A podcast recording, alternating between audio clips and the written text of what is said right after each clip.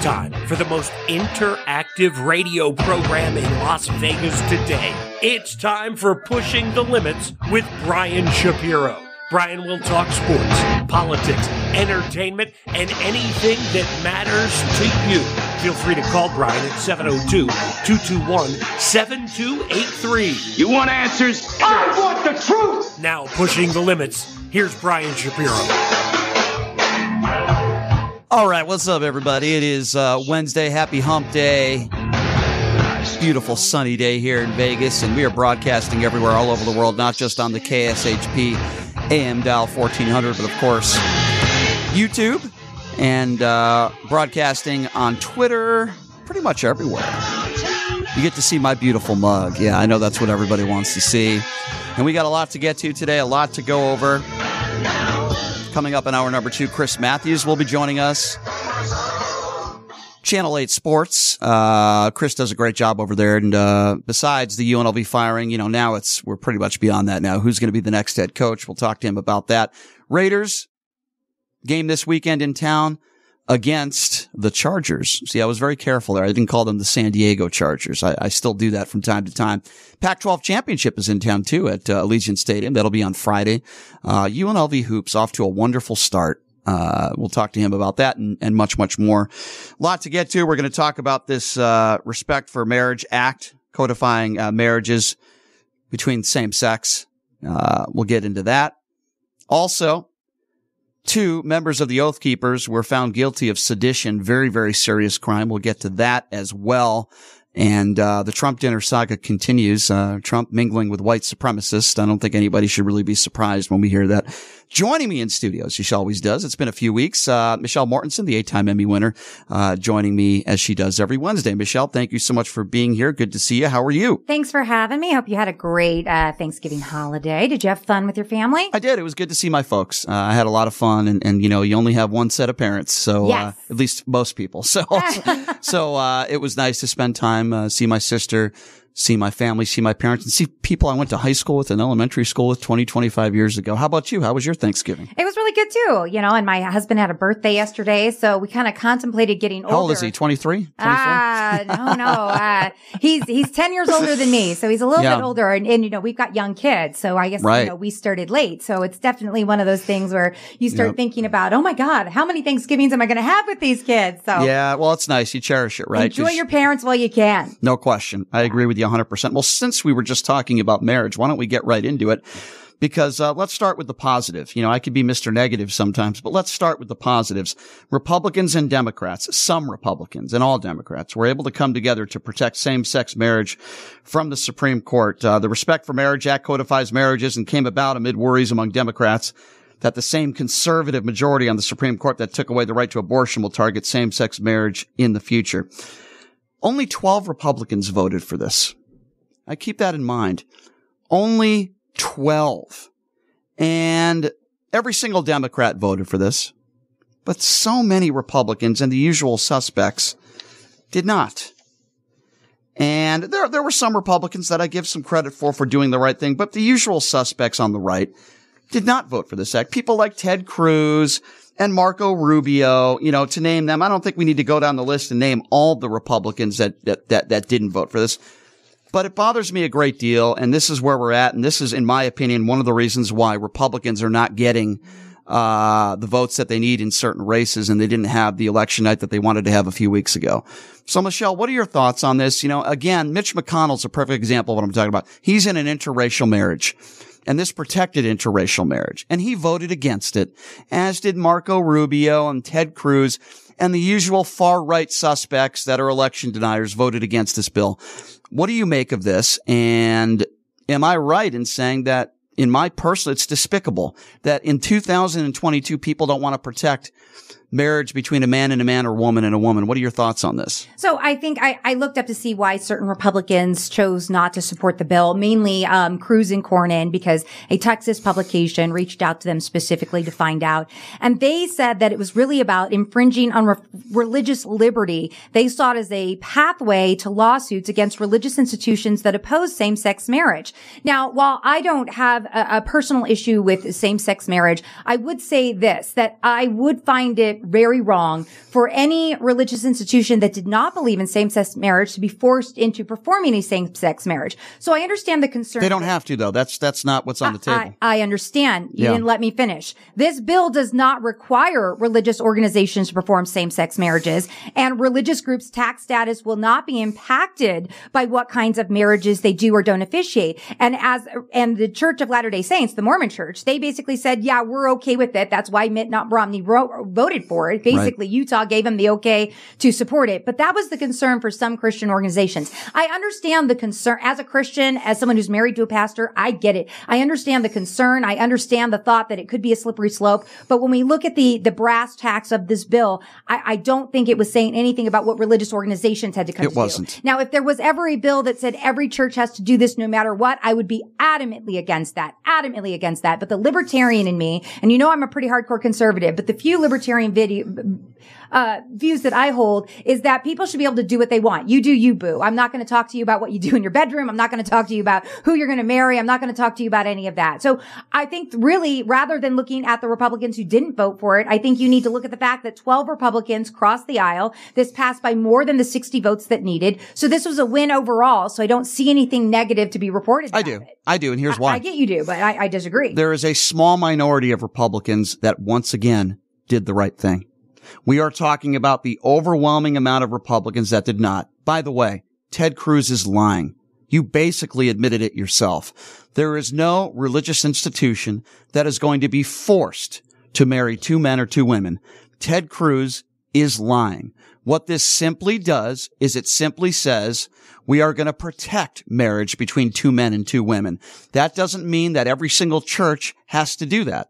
Nobody's being forced into anything. And when somebody like lying Ted, uh, the man who you voted for, Donald Trump, I agree with him.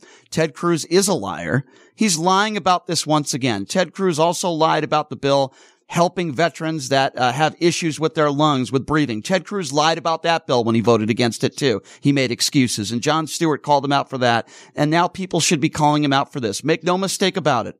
The Republicans can say whatever they want, claiming why they voted against this bill.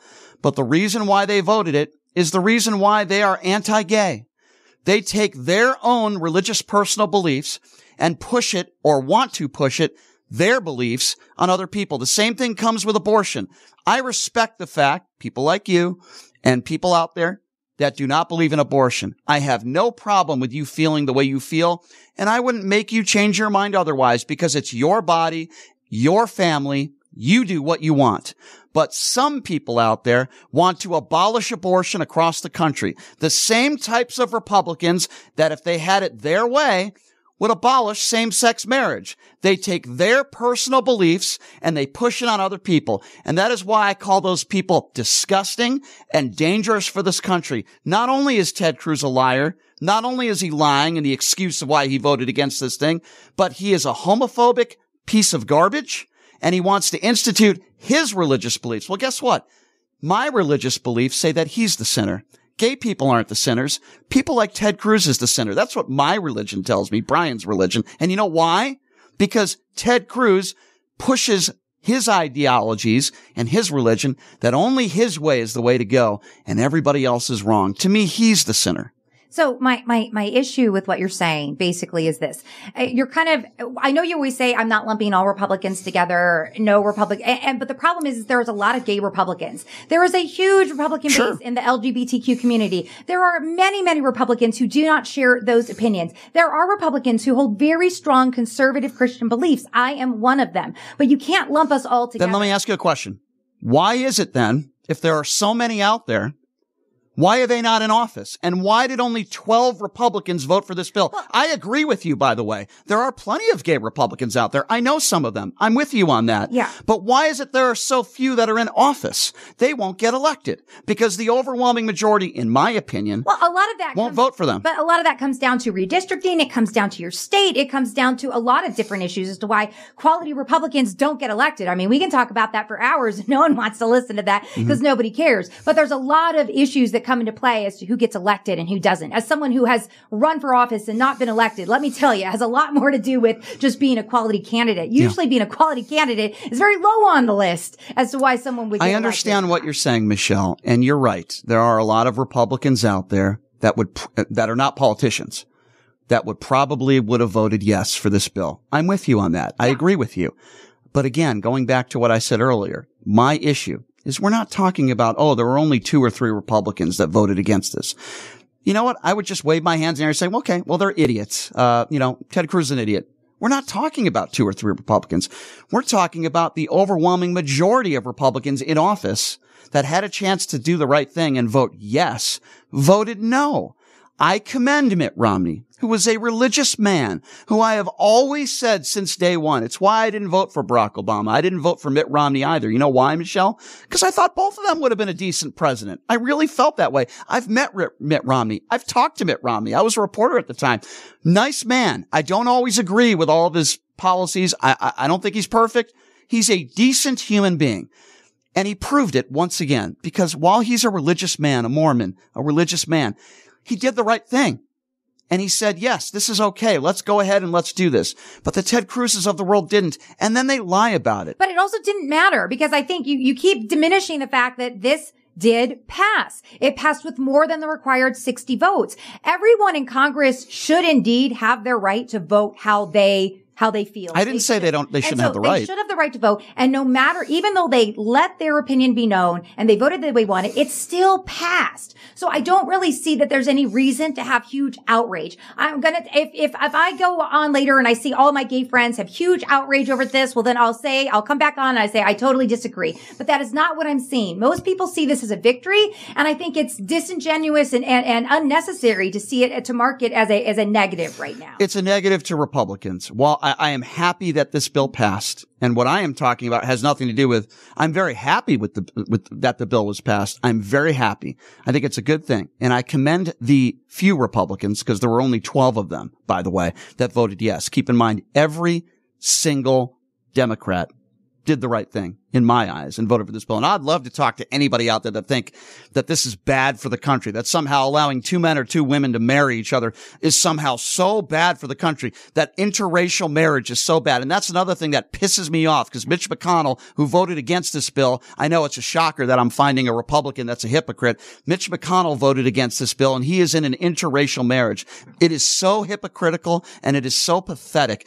I hear what you are saying and I am happy that this bill passed. Yes, in the grand scheme of things, it is a victory, but it goes to show you once again how uh, the overwhelming majority of Republicans vote when they are in office and they see gay marriage as some sort of threat in 2022. I find that so repugnant and so disgusting. Well, I think uh, another interesting fact is as we were doing um, some research for this before the show, yep. Uh, this was a bill that was originally the Defense of Marriage Act originally came back out under the the Clinton administration because remember back then they yep. wanted to do everything they could to get rid of same sex marriage. Mm-hmm. And, and, and both you and I were alive. We were kids during the Clinton administration, yep. but it's hard to believe that, you know, just in that short period of time, 30 years ago, we lived in a world that was absolutely disgusted by same sex marriage so much that they put this into effect where you couldn't, they tried to make it that you couldn't have same sex marriage. I worked for an ABC station in Texas, um, in 2002, I believe was the year when that first Ellen Kiss happened.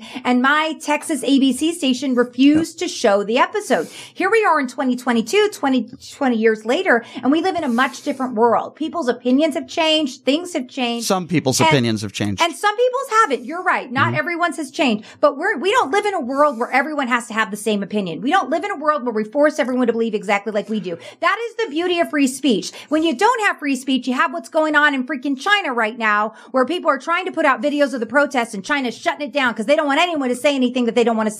When you don't have free speech, you have what's happening in Iran where women who don't wear their freaking headdress the right way get killed. So at the end of the day, we don't, you don't have to agree with Ted Cruz. You don't have to agree with those Republicans who didn't vote for it. But at the end of the day, this is what free speech, this is what America is all about. So of course there's free speech. I would not argue the otherwise. I mean, Kanye West had the ability to do what he did and say the things that he did.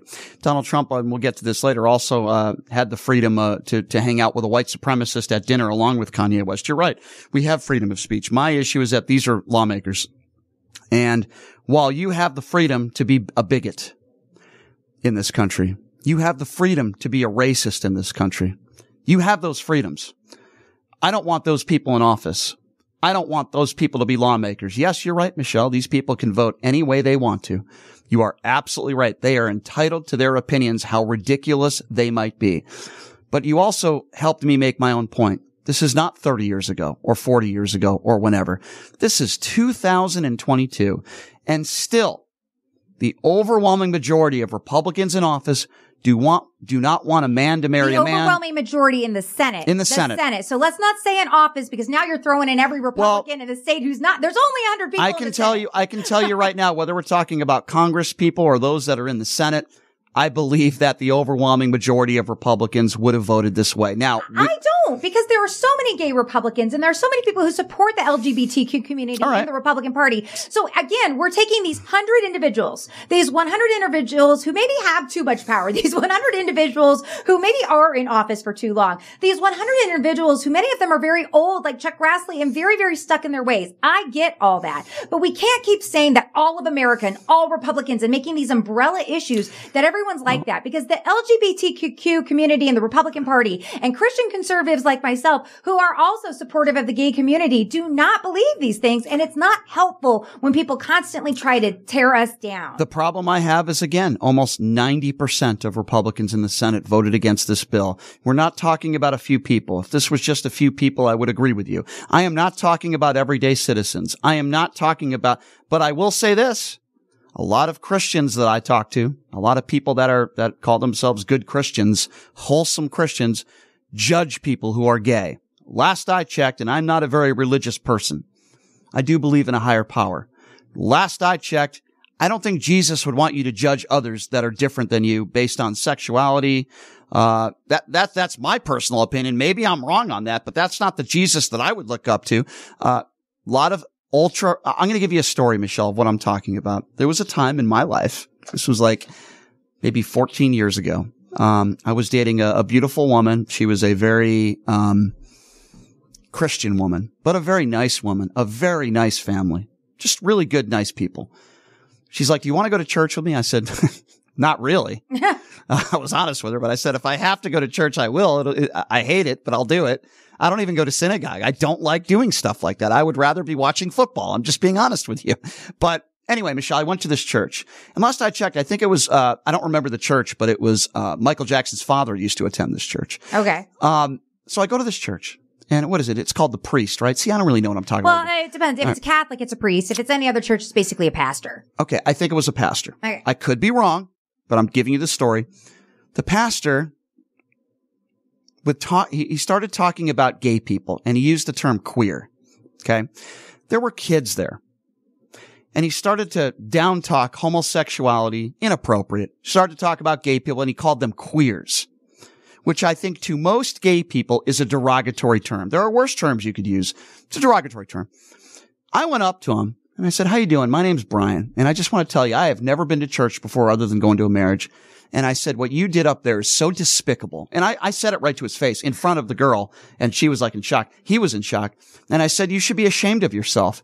If, if you're against, you know, gay marriage or, and you want to talk about that, fine. But to use the term queer, a derogatory term, and I'm telling you, Michelle, there are a lot of Christians in this country that feel that way. And the fact that there were kids there at church, But I don't understand why this bothers you so much that some people in their religious belief, everybody has different religious Because it's hypocritical and Muslim- the- judgmental. The, Muslim community hates gays. and I feel the same way about so- uh, those Muslim people. at the They're end- just as wrong. And, and you have a right to feel however you want about any person, but I don't understand what gives you the right to go up to a pastor and it, Because he used a derogatory- trash his sermon because afterwards. because because It's- I think because you're using a derogatory term to talk about people who have a different sexuality than Yeah, you. this was what you said 14 years ago. This isn't like today. I go, I've been in church. I'm a pastor. I'm married to a pastor. I've been in church my entire life since I was six weeks old. I'm going to tell you right now, I haven't been in a church in a decade where you got pastors from the pulpit. Now, this could have been a very bad pastor. I know nothing about this pastor. I, I'm just telling you that's what he said. So I can't defend or anything. I don't even know his name. I don't even know what church you went to, but I'm going to say that the majority of pastors today, while they may have a problem with homosexuality because they follow what the Bible says. They're not up there saying derogatory things in any way, shape, or form. So again, let's not create these umbrella rules where we're just constantly attacking Christians or Muslims. It's what they believe. Let them believe what they want. That's what a free country is about. That's how we can have a country with Muslims and Christians and Jews and Buddhists and Listen, everything people can else believe under the sun. It's Michelle, okay. People can believe what they want. It is not okay to discriminate. I didn't, but nobody's discriminating. When, for example, you are a policymaker and you don't want two men to be married or two women to be married, that is what I am talking about. Well, then about. vote them out if you don't want them. Well, and you're not in I can't Texas. vote out Ted so Cruz. you can't vote out Ted Cruz, but the people of Texas can. And that's why we have elections. If you don't like who's representing you, you can vote them out. And I'm just going to make another general statement. These are my opinions. If you are one of those people that thinks being gay is a sin, then I think you're a fool. And I think you're the sinner. Okay, but that's an opinion. Sure. And, and that's your opinion and you're free to have your opinion, but you can't go around stating that that's, it, it's, it's not fact. It's, it's 100% opinion because there's people who believe the word of God. I believe the word of God. I believe it's the inspired word of God. I believe that it is God breathed. And therefore what the word of God says is truth. And you know what the word of God says? The word of God says that homosexuality is a sin and so is drunkenness. Let me ask you a so question. is adultery. So is having lusts in your Let eyes me with ask you a question. you're not married to. What is the difference? Sin is sin. Okay, let me ask you a question. What is the difference between you and me that you seem to know what the Word of God is and I don't? How do you know what the Word of God is? Well, I- because you're reading it off of something? Because- what makes you know what God says and what he feels and I don't? Because something is written in a book, that means that you know what God feels and says and word, I don't? The word of God is the word of According to what? Uh, the Bible is the most documented book of all time. Who was There the Bible written by? It was written by men.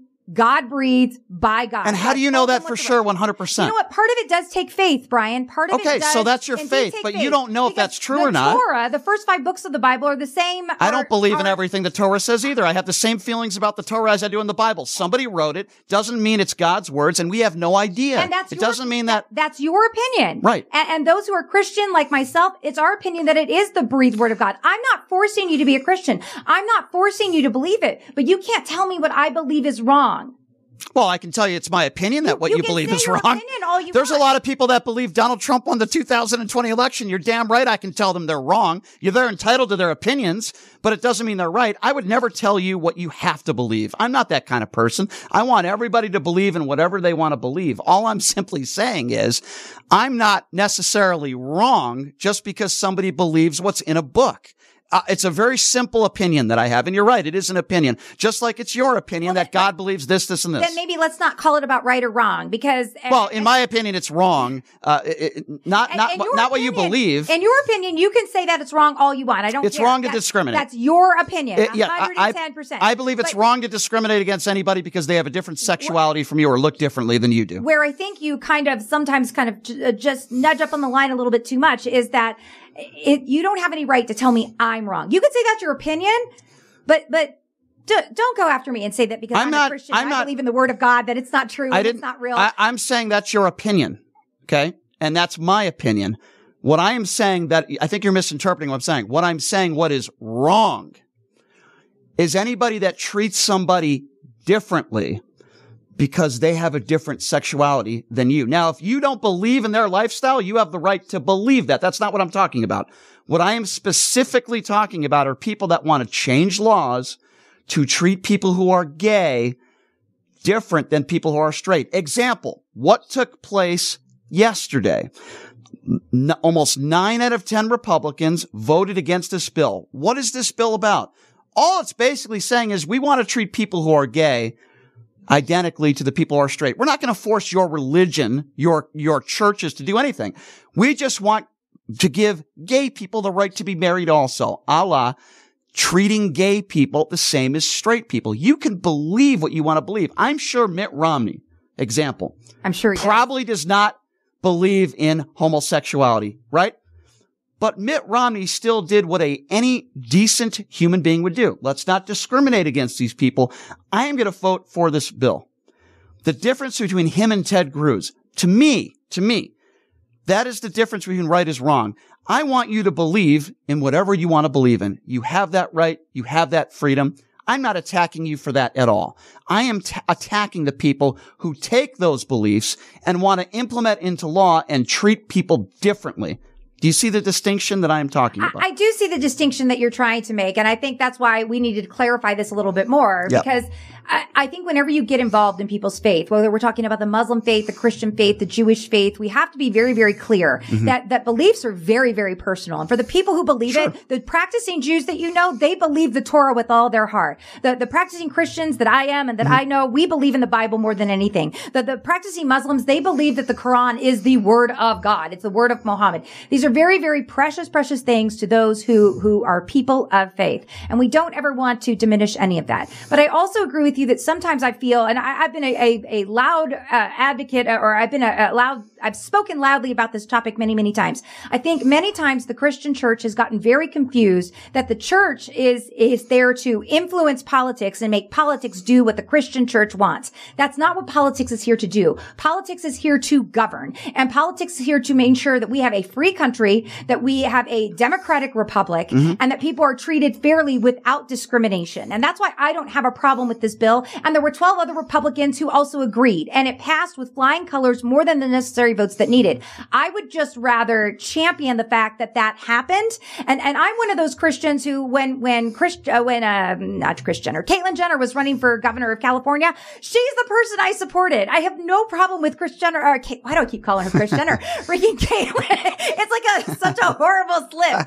I don't mean to call Kris Jenner Caitlyn Jenner. Uh, uh, but, uh, I supported Caitlyn. There's a lot of Christians who have no problem with the LGBTQ plus community whatsoever. And so I just don't want to continually put out then if that's the case, then I wish that we would get Republicans in office that more of them that feel that way. And I think it's, while I agree, it's a great thing that this thing, going back in circles here, it's a, I, I agree. It's, it, it's a great thing, Michelle, that this passed. I agree with you. I commend the Republicans for doing the right thing. Those 12 Republicans. I really do. But I still think it's a sad day when we have a hundred of them in office and almost nine out of 10 of them voted no. Yes, they're entitled to their opinions. Yes, they're entitled to vote the way that they want to. You're absolutely right. I want to get to a time, and we probably will never get to this in our lifetime, where every hundred of them would have voted yes. It would have been a great, imagine what type of day this would have been. You know what? Maybe 90 out of 100. Maybe you got 10 of Republicans who said no. How great would that have been? The overwhelming majority of Republicans are saying, you know, I might not agree with your lifestyle, but I want you to be you. I want you to be who you are. You should be allowed to be married. And, and, and I'll tell you something in this bill, which wasn't in the bill. If it was in the bill that churches had to, you know, perform gay marriages, I would understand that. That would be wrong. That would be wrong. And even though the guy who uh, refused to bake that cake, uh, for those two men, if you remember that story, Yeah. Even though I think that guy is a complete idiot, still, it's his business. And he has the right to turn somebody away if it's against his religious beliefs. Uh, I, I don't like it, but he does own the business. Um, do I think he's an idiot? Yes. But the Supreme Court probably made the right decision. I am a firm believer. If you own a business, you should be able to do what you want. You shouldn't be allowed to discriminate. That was his religion. Like if you own a golf course today, you Right. should allow women and black people, of course, to be a member of your golf course. There's no excuse for that. But if it's religious beliefs when it comes to homosexuality, fine. And it's why I didn't have a huge, um, issue with that. I think we agree. Uh, it's a good thing that this thing passed. Uh, And you know what would have been interesting, actually? I was just thinking about this before you started talking. Yep. It would have been interesting if there was an amendment to this bill or if there was an additional bill that Mm-hmm. said, hey, we're going to get rid of the Defense of Marriage Act. We're going to make interracial marriage A-OK. We're also going to ensure religious liberty so that our friends in Muslim churches, our friends in Christian churches, our friends in churches that don't want to have their, don't want to be forced to have to perform these types of marriages are protected as well. To me, that would have been good government because then you would have taken, you know, you get all these Republicans say, well, I'm not going to vote for it because religious liberty. If you had a religious liberty bill, guess what? Problem freaking solved. And sometimes that's what frustrates you want to know what my opinion is? People like Ted Cruz would find another way to vote against it. I, they would. So They I would. can't say that you, I, we They don't would. know. We're not in Ted Cruz's brain. I'm just saying, wouldn't it be great if Congress worked in a way that we had the Defense of Marriage Act repealed that Clinton put in, It's not- and we also had religious freedom? But I'm going to give you my opinion here, and you can tell me whether you disagree or not. But uh, the Marco Rubios and the Ted Cruzes of the world, I think part of the reason why they voted against this is because they want to remain in power, and they know the base of the Republican Party. I'm not saying everyone within the Republican Party, but the base like this. They like the fact that Ted Cruz and Marco Rubio, they voted against it. That is their base. Well, yeah, And- they're in the Bible Belt. So, I mean, you're talking about their But reelection. there's whatever happened to the separation between church and state. You should not be a policymaker based on religious beliefs. Uh, that's why that statement is put forth many, many years ago. I don't understand why we let that. That's in your home. Okay. Why interfere with your religion when it comes to policy? I, I, I do not like that. I don't care whether it's Judaism or Christianity. Your religious beliefs should not interfere with policy making. Yeah, you shouldn't want people to commit crime. You shouldn't want people to do bad things to each other, discriminate. That should have nothing to do with religion and everything to do with being a decent human being. Uh, I, I don't understand why people have to interject their religion when it comes to policy making. It should have no bearing.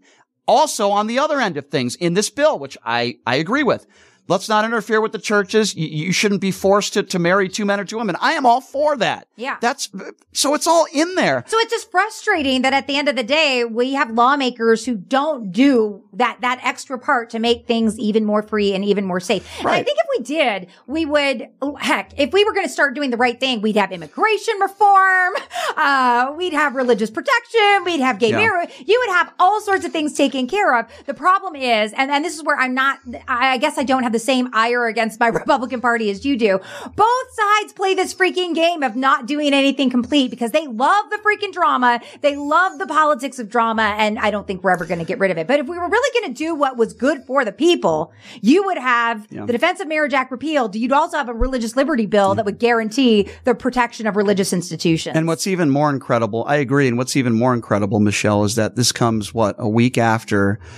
Uh, well, many mass shootings across the country. I, there's so Yeah. many I can't even name them all, Michelle. But I'm particularly talking about this nightclub in Colorado where people died for the only reason because they were gay or because they were transgender. So did that bi- bi- non-binary shooter? Did he say that he did this because he was angry at gay I think, people? I think uh, it's very similar to the Pulse nightclub shooting. At least from what I understand, the Pulse nightclub shooter was in fact leading another lifestyle. That and he was kind of like somewhat hated. But this is important because from what I understand, he was embarrassed to be himself, right? He was embarrassed to be uh, who he is. And, you know, it, it appears as though that's what happened in this Colorado shooting. Why do I say that? Because his attorneys want everything to be quiet, uh, you know, and, and it's, it's unfortunate. Who do we have on the line here? Uh, Mark. A gentleman named Carl. Carl. Okay. Number to call 702 221 7283. Again, the number to call. I don't know if I gave out the number yet. 702 221 7283 is the number to call. What's going on, Carl? Yeah, yeah. Hi, M- Michelle and Brian. Uh, what you were talking about, I think this is very important. I think I once mentioned to you quite a while back, uh, but uh, you're talking about uh, the uh, people against gays and whatever, and the priests talking about uh, bad words and whatever. Let me get something straight. Being gay is basically not a choice. I agree. It is an actual, it's an actual medical thing. When a girl baby is born, it may be born with too many male chromosomes and genes. Can I ask Michelle that? Uh, Carl, hang on the line. yeah. Because, Michelle, Yeah. you're a Christian. I want to ask you this question Do you believe everybody in society being gay is a choice? You know, I'm going to be very honest that this is something I've really, I- I've, I've somewhat struggled with because I've known, I know he's not a little boy anymore. He's a cheerleader for the Patriots, but, um, He's a cheerleader for the Patriots. Wow. He is. That's a good so gig. I, I know. Can I be a a- cheerleader for the Patriots? God, what a dream job. I Are you kidding me? Nobody wants to see me with, in one of those outfits. I'll tell you that. I know a young man who, um, How are for your most legs? his- I better shave.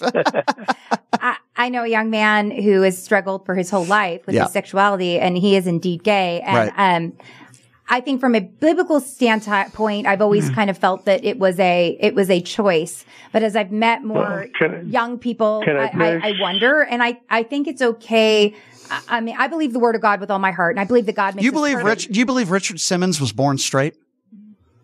I don't know. You really believe I mean, that? I don't, I don't, I Yeah. don't know. I want to know where Richard Simmons is. To be perfectly honest with you, we haven't seen him in You forever. think- hold on, and on. I love that man. He's Help me so out. sweet. I love I love Richard Simmons too. You think so sweet. you think that whether pre or post puberty, you think that Um, this is fascinating to me that people just wake up one day and said, "Hey, you know what? I don't like women anymore. I'm just going to go the other way." for some people, I think it's just deeply deep. And this is where I say I'm saying I'm struggling, so I'm trying to be Yeah. very honest. And Understood. It's, it's very hard. I look at. Um, I think sometimes it's a choice. I think Uh, sometimes it is a choice. especially- and and I I, think hate to- Leslie Jordan, like Leslie Jordan, you listen to Leslie Jordan. Here's where I think At it's a two choice. years old, that kid knew he was gay. Here's you where I think it's a choice.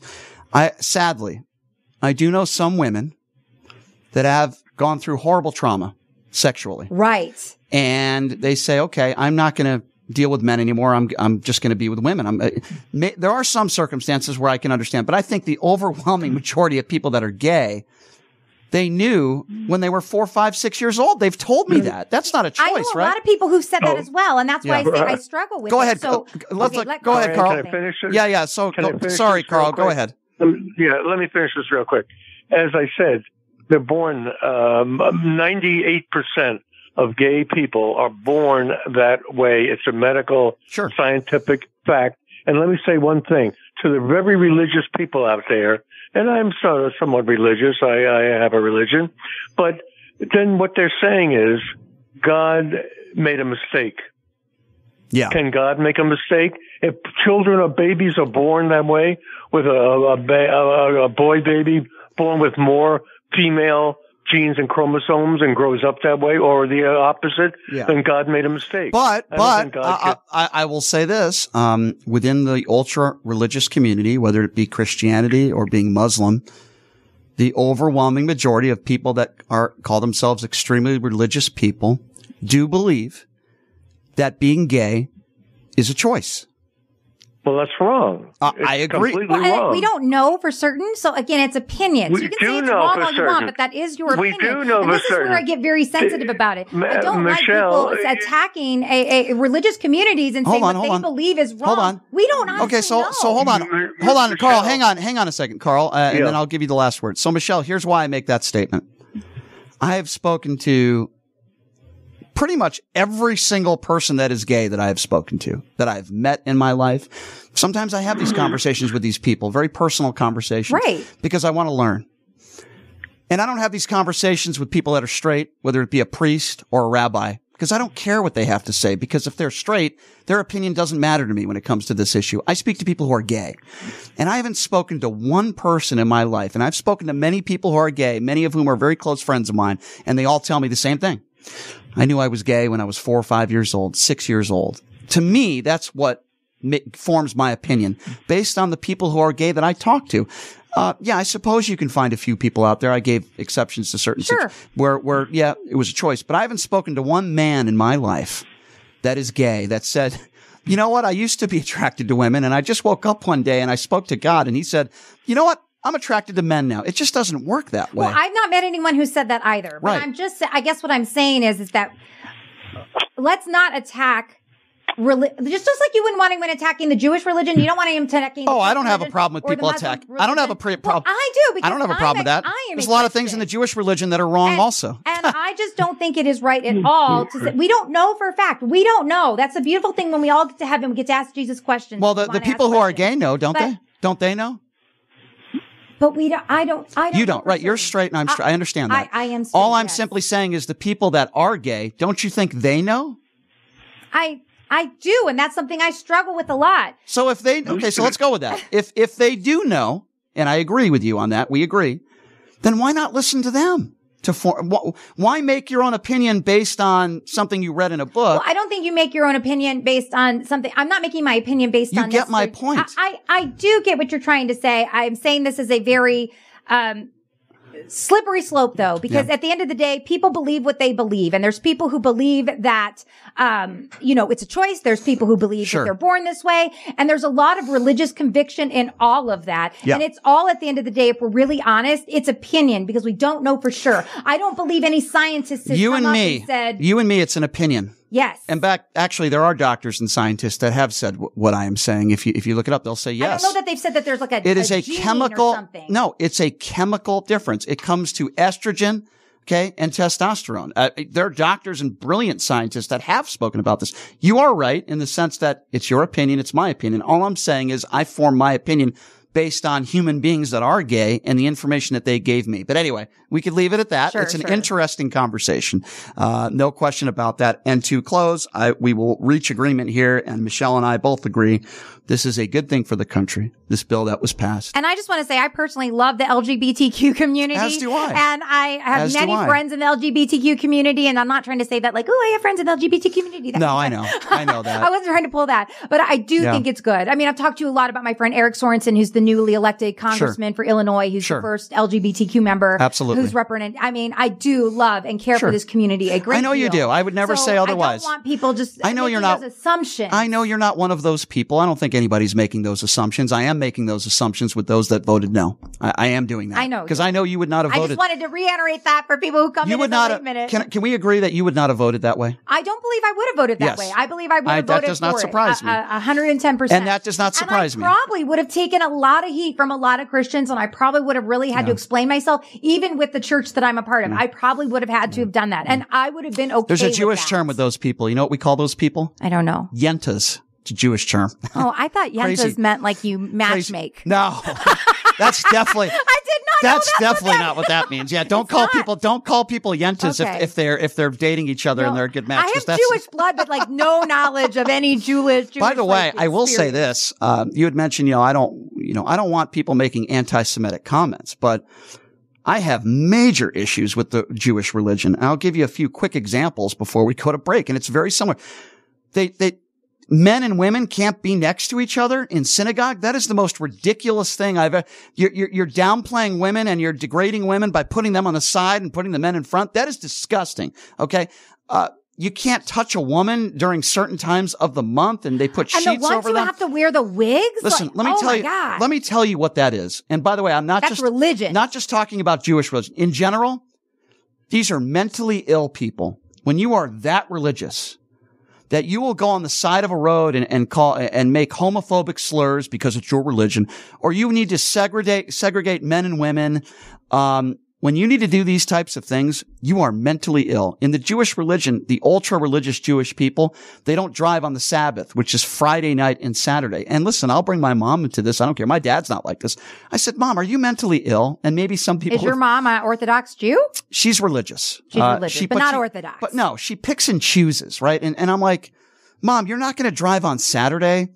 Do you think God would want you not to be with your son and drive to dinner somewhere? I said, what is wrong with you? You know, I try to to her and maybe, and, and listen, people are entitled to do what they want, but I just find that if there is a God out there, he wants you to enjoy life. He wants you to go out there and enjoy driving a vehicle, drive to dinner, use electricity. Uh, the Amish people, uh, again, very nice people, very hardworking people. I respect that, but not using electricity.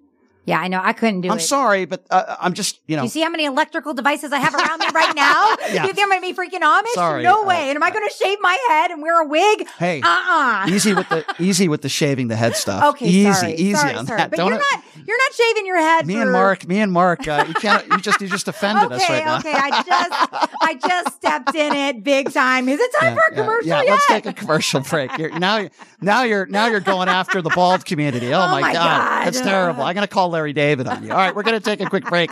When we come back, um, the word sedition comes to mind. Talking about some members of the Oath Keepers, a, ha- a hate group. When it comes to January 6th, I'll explain coming back. You're listening to Pushing the Limits right here on KSHP. Went a little long there. Yeah.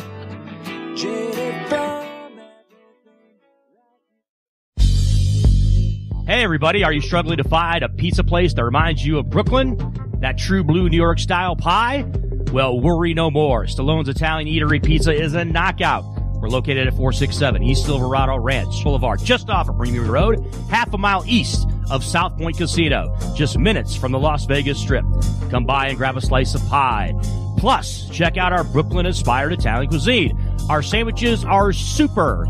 Hero, that is. Because why be a sub when you can be a hero? Stallone's Italian Eatery is here to serve you phenomenal food, Vegas. Forget about it.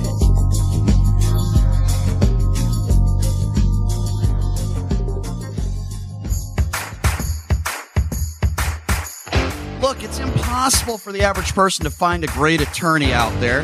There's so much misinformation. Now, let me introduce you to former Chief Deputy District Attorney Thomas Moskal. He was Las Vegas's top DUI prosecutor for years. He prosecuted the most high profile DUI cases in Clark County.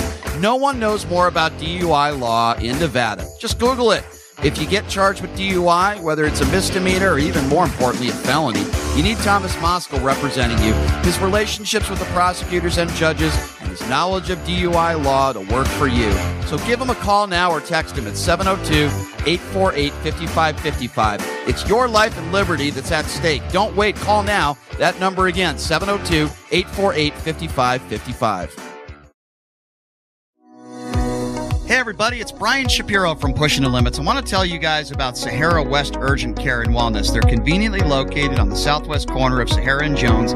They're open Monday through Friday, 9 a.m. to 9 p.m., and Saturday, 9 a.m. to 5 p.m. At Sahara West Urgent Care, they'll take care of all your healthcare needs. They offer routine services such as physicals, STD testing, car accident treatment, and work injuries. You name it, they do it. They have on site x ray, EKG, ultrasound, and labs. They treat chronic conditions such as asthma, blood pressure, diabetes, and more. They also offer general wellness exams, treatments such as testosterone enhancement, and cancer screening. They're located on Sahara, 6125 West Sahara Avenue. Their number is 702 248 0554. And the best part, they accept most major insurances and affordable cash pay prices, office visits starting at just $95. And I'm also a client. So please give them a call, 702 248 0554. Best of Las Vegas winners each of the last two years. Glazed Donuts is a family business. Taste the passion and quality in each delectable handmade donut. Experience amazing fresh donuts at Glazed Donuts, located at 6545 South Fort Apache Road on the southwest corner of Sunset. Glaze is open every day from 6 a.m. to 3 p.m. If you're interested in large orders, please call them at 702 246 2888. Follow Glaze on Facebook and Instagram, where they're showing off all their delicious treats. And check them out at glazedonutslv.com.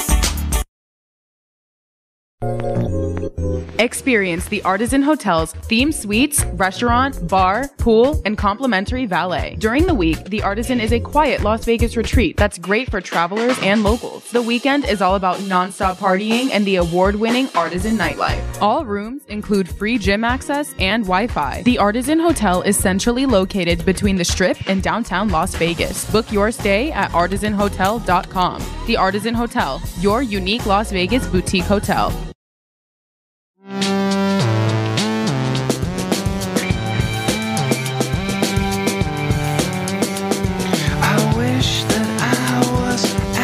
Welcome back, everybody. It is Pushing the Limits on a Wednesday. So glad you could join us. Really nice day out there, too. I'm going to hit some golf balls after the show. I'm going to play a little golf. That's my exercise, Michelle. That's what I do. Yeah, it's, really sad, uh, you know, but hey, I weighed myself yesterday. Women don't like talking about and their you weight. probably lost a ton of weight. You're like, I, you're like, I ate all my Thanksgiving and I lost 12 pounds. I think right? it's stress. I think I think stress is the best way to lose weight. But I weighed myself. I've been close to 200 pounds in my life. I'm 180 pounds right now, and I say, well, that makes sense. I'm I'm living a great diet of McDonald's, fast food, Taco Bell. I had last night. Uh, I drink way too much soda. I don't drink. I don't do drugs. I don't drink alcohol much at all. Um, but I'm only 180 pounds. I'm like, boy, I, I got to give other people this amazing diet that I have because it seems to be working. Yeah, I just make sure you have a lot of stress in your life, and you'll be okay. I actually hate men like you because you're like all the men who are like, yeah, I don't understand. I just eat McDonald's every day and I drink and I keep losing weight. Yeah. I'm so skinny. Whereas, you know, I Yeah. look at a McDonald's ad Yeah. on TV and I've gained 12 pounds. So you are actually like, I hate people. You like think my diet diet's bad? Wait till you see Chris Wynn's diet. If you think my diet's bad, you add in like He you know. makes me look skinny. Yeah. So bring on. I'm gonna tell Chris. You, oh, I'm gonna tell Chris you said that. Anyway, I know you That's are. really Chris that- is going to be in the like group chat. I hate that's you, really Michelle. that's really any that's really funny. I want to tell you guys about uh, Sahara West Urgent and Primary Care. They're located at Sahara and Jones, right down the street from the station here. Actually, uh, they are so awesome. I was in and out of there in 20 minutes. We were just talking about estrogen and testosterone. They pumped me up with some tos- testosterone, man. Hey, I heard that could help you lose weight, so uh, it's really helped me out a lot. Uh, their number 702-248-0554. You could also visit them online at SaharaWestUrgentCare.com. They take most insurances, and here's the best part: if you don't have insurance, 95 bucks. How cool is that? Check them out, Sahara West Urgent and Primary Care. So, Michelle, over the since the January 6th insurrection, and I'm laughing about this because again, it's the hypocrisy and how, how the alt-right uh, echo chamber radio shows seem to get it wrong all the time. A lot of these shows and these TV analysts, when talking about January 6th, they always, to this day, really seem to want to defend the 900 people that have been convicted of crimes that day. and a lot of the argument that I heard from just despicable human beings like Mark Levin Where's the sedition? Where's the sedition? I'm the great one. Where, who has been charged with sedition? There's no sedition. I've been hearing that day in and day out. Buffoons who don't know what they're talking about. So to But, prove but my, you're bringing up like the worst of the worst. Like Mark Levin is He the is the most worst. annoying, annoying. But Michelle, he's the great one. Michelle. What are you He's talking about? He's Not the great one. according though. to Sean Hannity, he's the I- great I know, one. but I mean, God, He's the great bald idiot. That's what he is. And I'm No, not talking about me, by the I'm way. the great one. Or Mark. Mark's got an annoying voice. He's whiny. Mark Levin. Mark Levin. Okay, Yeah, not no, Mark. no, no, not Mark, Mark. Hayes, the Oh program director. no, I just want to be. no, no, don't talk about Mark Hayes Oh like that. What, what's wrong with you? Mark Levin is also bald though, so like That's I'm true. That's true. right He's also a bald faced liar. so anyway, here's a little montage we put together here, short montage of some of the right wing echo chamber people like the Mark Levins of the world who were talking about sedition not that long ago. Have a listen to this.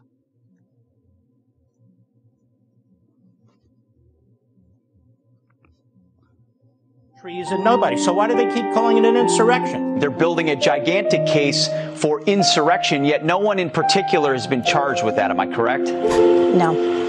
No one has been charged with insurrection or sedition. You do not have charges for insurrection, sedition, rebellion, the type of language that we often hear. Do you know how many people have been charged with inciting insurrection or sedition or treason or domestic terrorism No as a result of anything? Zero. Oh, it was an insurrection. So, how many of the participants in that insurrection have been charged with insurrecting, with sedition, with treason? Zero. Okay, uh, you know, let, us discuss that. I'll, I'll answer Tucker Carlson's question and Mark Levin and all these people. Well, Tucker, white supremacist Tucker, um, Oath Keepers leader Stewart Rhodes and fellow group member Kelly Meggs were just found guilty of seditious conspiracy Tuesday. As a jury reached a verdict in this historic criminal trial of five alleged leaders of the right-wing militia group. Rhodes and Meggs and three other defendants, Jessica Watkins, Harrelson, and Caldwell, were also convicted of obstructing an official proceeding, which is also a very serious crime. The Justice Department alleged that the Oath Keepers conspired to forcibly stop the peaceful transfer of presidential power from then President Donald Trump to Joe Biden. The first of three seditious conspiracy cases set to start this year was a major test of the Justice Department's ability to hold January 6 rioters accountable. Now, will Tucker Carlson go on the air tonight and say, Oh, I was wrong. Let's cover this story. There's two people at least, at a minimum, that have just been convicted, not just charged of seditious sedition. Will Mark Levin go on the radio today? Besides talking about Hunter Biden's laptop and how terrible Joe Biden is, will, will the great one go on the radio today and be honest and say, Hey, you know what? I was wrong. I didn't think anybody would be convicted of seditious behavior. I was wrong. No. The right wing echo chambers, including those in this town like Wayne Allen Kook and Kevin Wall and, you know, Alan Stock, you think they're going to cover this story? The answer is no. They're going to continue to go after Joe Biden and Democrats, but they're going to avoid stories like this. Wayne Allen Kook isn't going to be talking about this. Why? Because it makes Donald Trump look bad. Because it makes all the Republicans out there look bad, those that said on the air consistently, like the Clay Travises of the world, that nobody's going to be convicted of seditious activity. Clay Travis went on the air, another despicable human being who took over for Rush Limbaugh. Another, another one, another beauty, as Trump would say. Clay Travis went on the air during COVID and said he didn't think more than 100 people would die of COVID. He said that consistently on the air. Has Clay Travis ever gone on the air and said, you know what? I was wrong. Millions of people have died from this horrible virus. No, of course not, because he's despicable. And, and Michelle, this is just another example of Republicans that are on the air. A lot of them that I just played for you that are some of the biggest. I think we would agree. Tucker Carlson, huge ratings. Mark Levin has a lot of ratings. The great one, as some people would call him. I call him the great idiot. That said that, where is it? Where's the sedition? Where is it? Well, we have a few examples right here, don't we? Why don't they admit that they were wrong? Um, well, most people don't admit when they're wrong. Um, I also think that uh, they had history to to kind of back them up and say it was very unlikely. So the last time the government won a guilty verdict before the other day on a charge of sedition was back in 1995 when there was a prosecution of Islamic militants who plotted to bomb New York City landmarks just four months after the 1993 bombing of the World Trade Center. So getting a sedition uh, guilty charge or, uh, you know, is, is not something that happens every day. It's Neither was an insurrection. Not, it's not terribly common. And so I, I think at the end of the day, you know, news outlets reported that it happened. There's the guilty. They haven't been, uh, they haven't been, uh, sentenced yet. We don't know how long of a sentence they're going to get. In the news cycle, I've spent my entire life in TV news. This is literally a 30 second story. Maybe you've got a SOT in there and it becomes a one minute story and it's they were found guilty. The sentencing happens in 65 days and you move on. It's really not that salacious. I know it's salacious to you, but even like people on this feed that I, uh, where we're, we're live, people are like, ah, who cares about that? It's But like they want to. But but but you think uh, we should talk hours about Hunter Biden's laptop? I- I That's a bigger story. I actually don't because I think that's really boring. Then why is. Fox? Ah! well, here's the thing. First of all, Hunter Biden is a private citizen. Um, that's number one, regardless of whether he's the son of the president. Here's why I think this is an important story. Because Republicans, not all, but many who are on the air continue to downplay what took place on January 6th. That was an attempt to overthrow our government. Okay. I To overthrow democracy. What do you I, mean? I I think people are not downplaying it anymore, and I don't think I know you love to talk about Donald Trump because you you hate Donald Trump. I didn't even bring up don't- Donald Trump. I, but it, it's it's going to happen. Come on, come on. We're talking about January sixth, and you, I'm talking about the 900 people that were convicted and those people that were chanting hang Mike Pence, those who assaulted officers, people died that day. who were hardcore Trump supporters who were doing what they thought Trump was telling them that they could do. And at the end of the day, the Trump support has diminished greatly. Um, you know, here in Las Vegas, we just had that big event with all the Jewish coalition, uh, the ICANN event where people who would bring up, when Chris Christie's bringing up, uh, Donald Trump, people are booing and, and saying they don't want him. There has been a huge, huge turn on Donald Trump. Donald Trump is no longer as popular. Donald Trump is no longer the savior of this party. I don't even know that he's the leader of this party anymore. Okay, but whether a whether huge change so whether views of Donald okay, Trump. well, I hope you're right, but whether that's true or not, the fact of the matter is, is that there are still many Republican talking heads on TV and radio that still downplay what happened on January 6th. There's no question about it. There are still people in office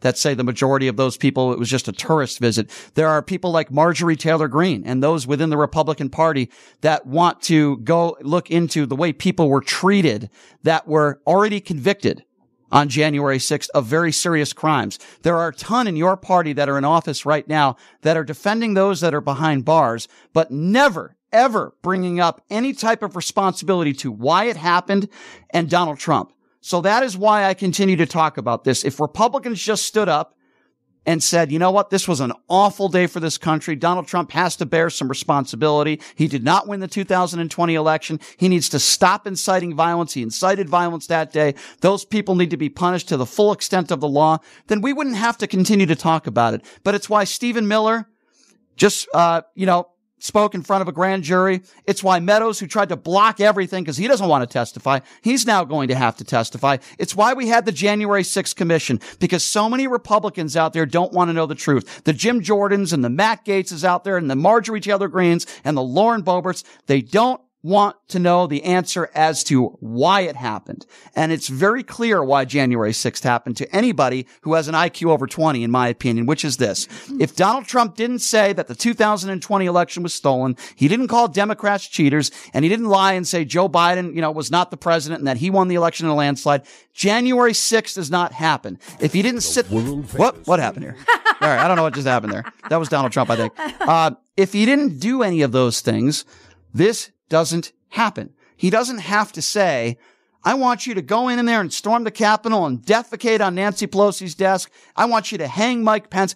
He didn't have to say those things in order to incite violence. If Republicans would just own that, like McCarthy did that day, by the way, if you remember, the coward uh, McCarthy said that Donald Trump should bear responsibility for what happened. I was shocked that he said that. And then a couple days later, he knew that would hurt him politically if he kept on that narrative. They are cowards.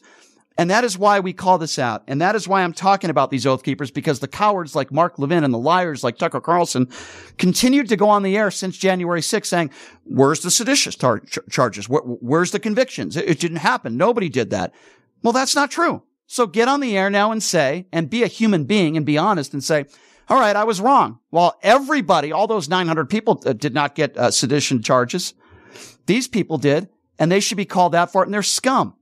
And by the way, even these oath keepers that were convicted, even their attorneys, while they said they were going to appeal, They they, they also got a fair trial. they said they got a fair trial. And you still see these right wing nuts. Oh, it happened in D.C. They didn't get a fair trial. Their own attorneys say they got a fair trial.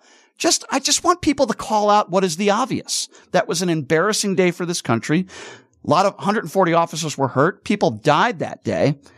And Ashley Babbitt, I'm sorry, she deserved what she got. There was a That's a horrible thing to say. uh, no, it's not a. In my opinion, it's not a horrible thing to say. When you're that dumb that you're She not, was- mm. you're not only going to storm a Capitol. She had at least 15 seconds after it was stated that there was a gun pointed at the crowd. She didn't stop. She tried to break through that glass window or whatever it was. If you're that stupid, and listen, I feel bad for her family and friends, but if you're that stupid that you would do something like that, you get what's coming to you, man. Especially when somebody says there's a gun and she had ample time to see it. It was pointed right at her. So listen, Ashli Babbitt is probably still alive today. If Donald Trump doesn't say the election was stolen, if he didn't lie, and he continues to lie today. Now, I know you're not a Trump supporter anymore. At one time you were. I know you're not now. But there are a lot of people in this country that still will do and say anything for Donald Trump. Am I, wrong? I just, I actually, I do believe those numbers are dwindling greatly. Um, w- another great example of that is, you know, when he had his big announcement that Tuesday before Thanksgiving, um, at Mar-a-Lago that like I'm running for president, Mhm. ain't nobody of importance showed up.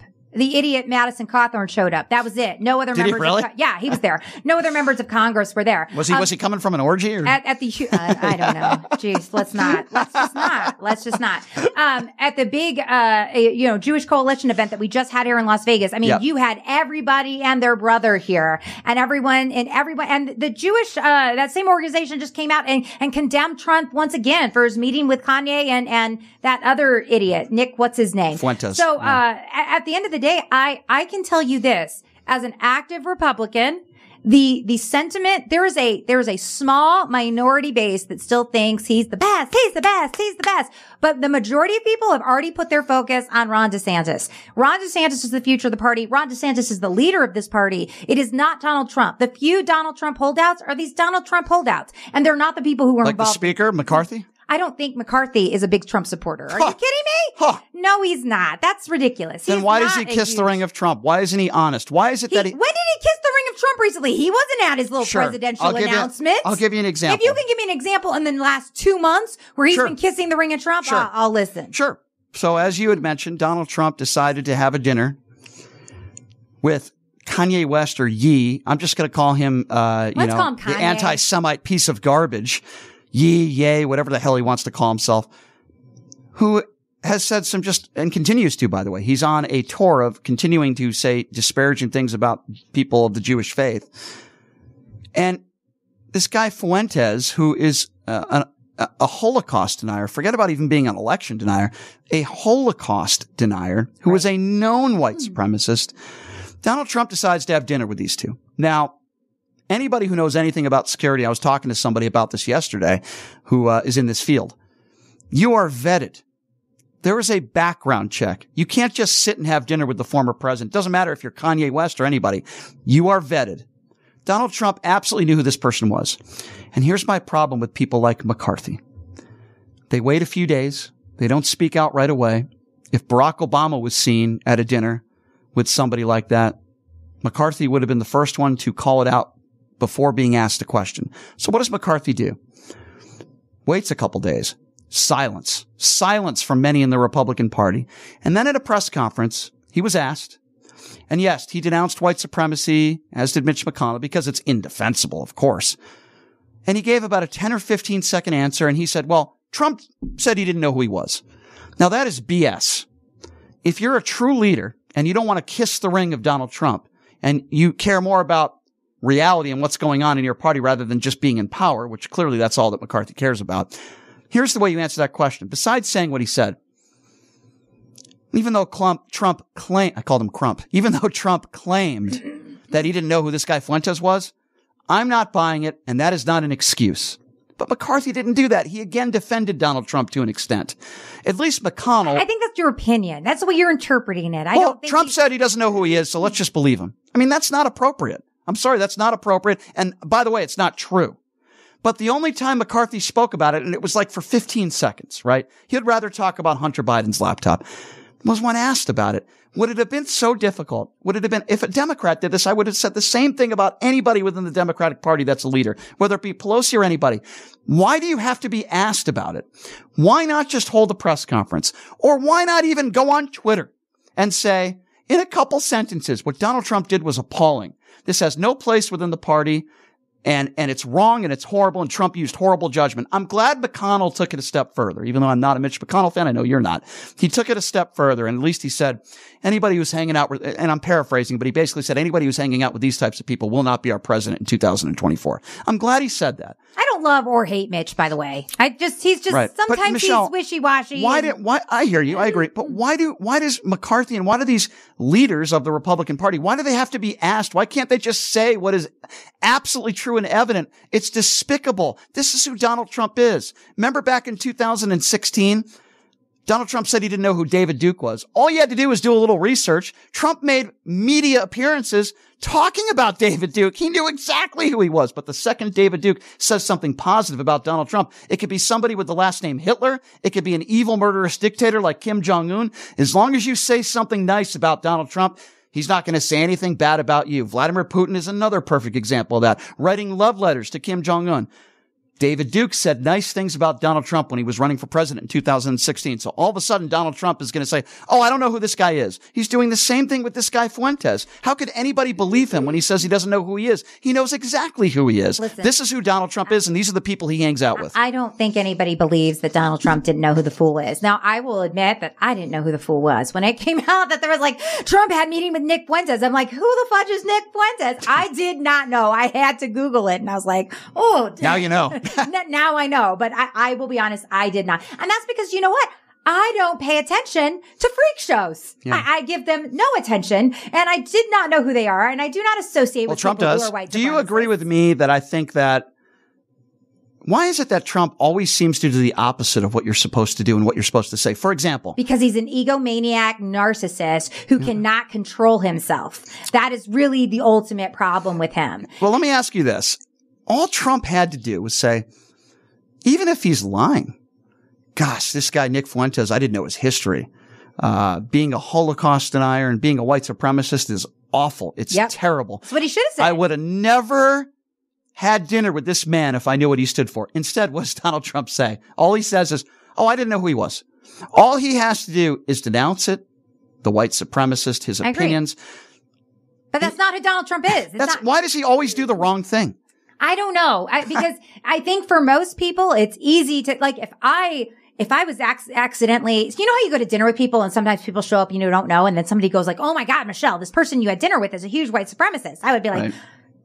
I didn't know. I'm so appalled. I'm so sorry. I had no idea. Yeah. That's who I am. And that's how I would respond. That is not who Donald Trump is. You know that. I know that. He never handles any of these things terribly well. What's really interesting to me is that Kanye also admits that he set this up and that he's working with this guy named, uh, Milo Yiannopoulos. Yeah, something. another You know nut job. dude? Yes, I and, know. And I guess Yiannopoulos is like kind of running his presidential campaign and Yep. Kanye I'm also. getting hot. I'm getting hot. You're mind getting hot. I- You gotta take off the hat. If I show my bald head? No, you, Yeah. you could show the bald head. perspiration. Um, and views might go up in, on Twitter if we show the bald head. So let's do it. um, you know, but also Yiannopoulos is like, I'm running, uh, Kanye's, uh, presidential campaign and he asked Trump to be his vice president. he asked Trump to be on his freaking ticket. All I can say is, God, I wish I could have been a fly on the wall when this stuff happened because I want to know what the reaction was when Kanye asked him that. But like, I don't. Okay, let me ask. let me let me take this a step further. Let's just say, because I voted for Joe Biden.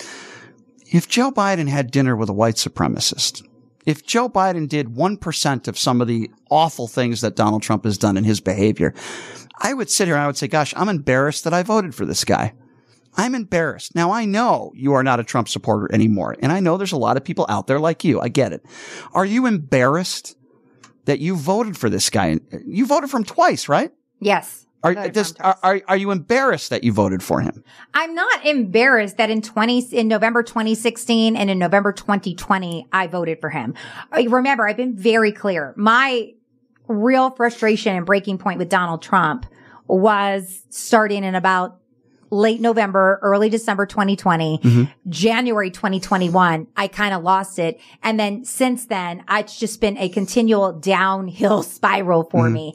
And I guess that's why I say, I, I mean, uh, you know, I'm, I'm a very connected Republican. I've ran for Congress.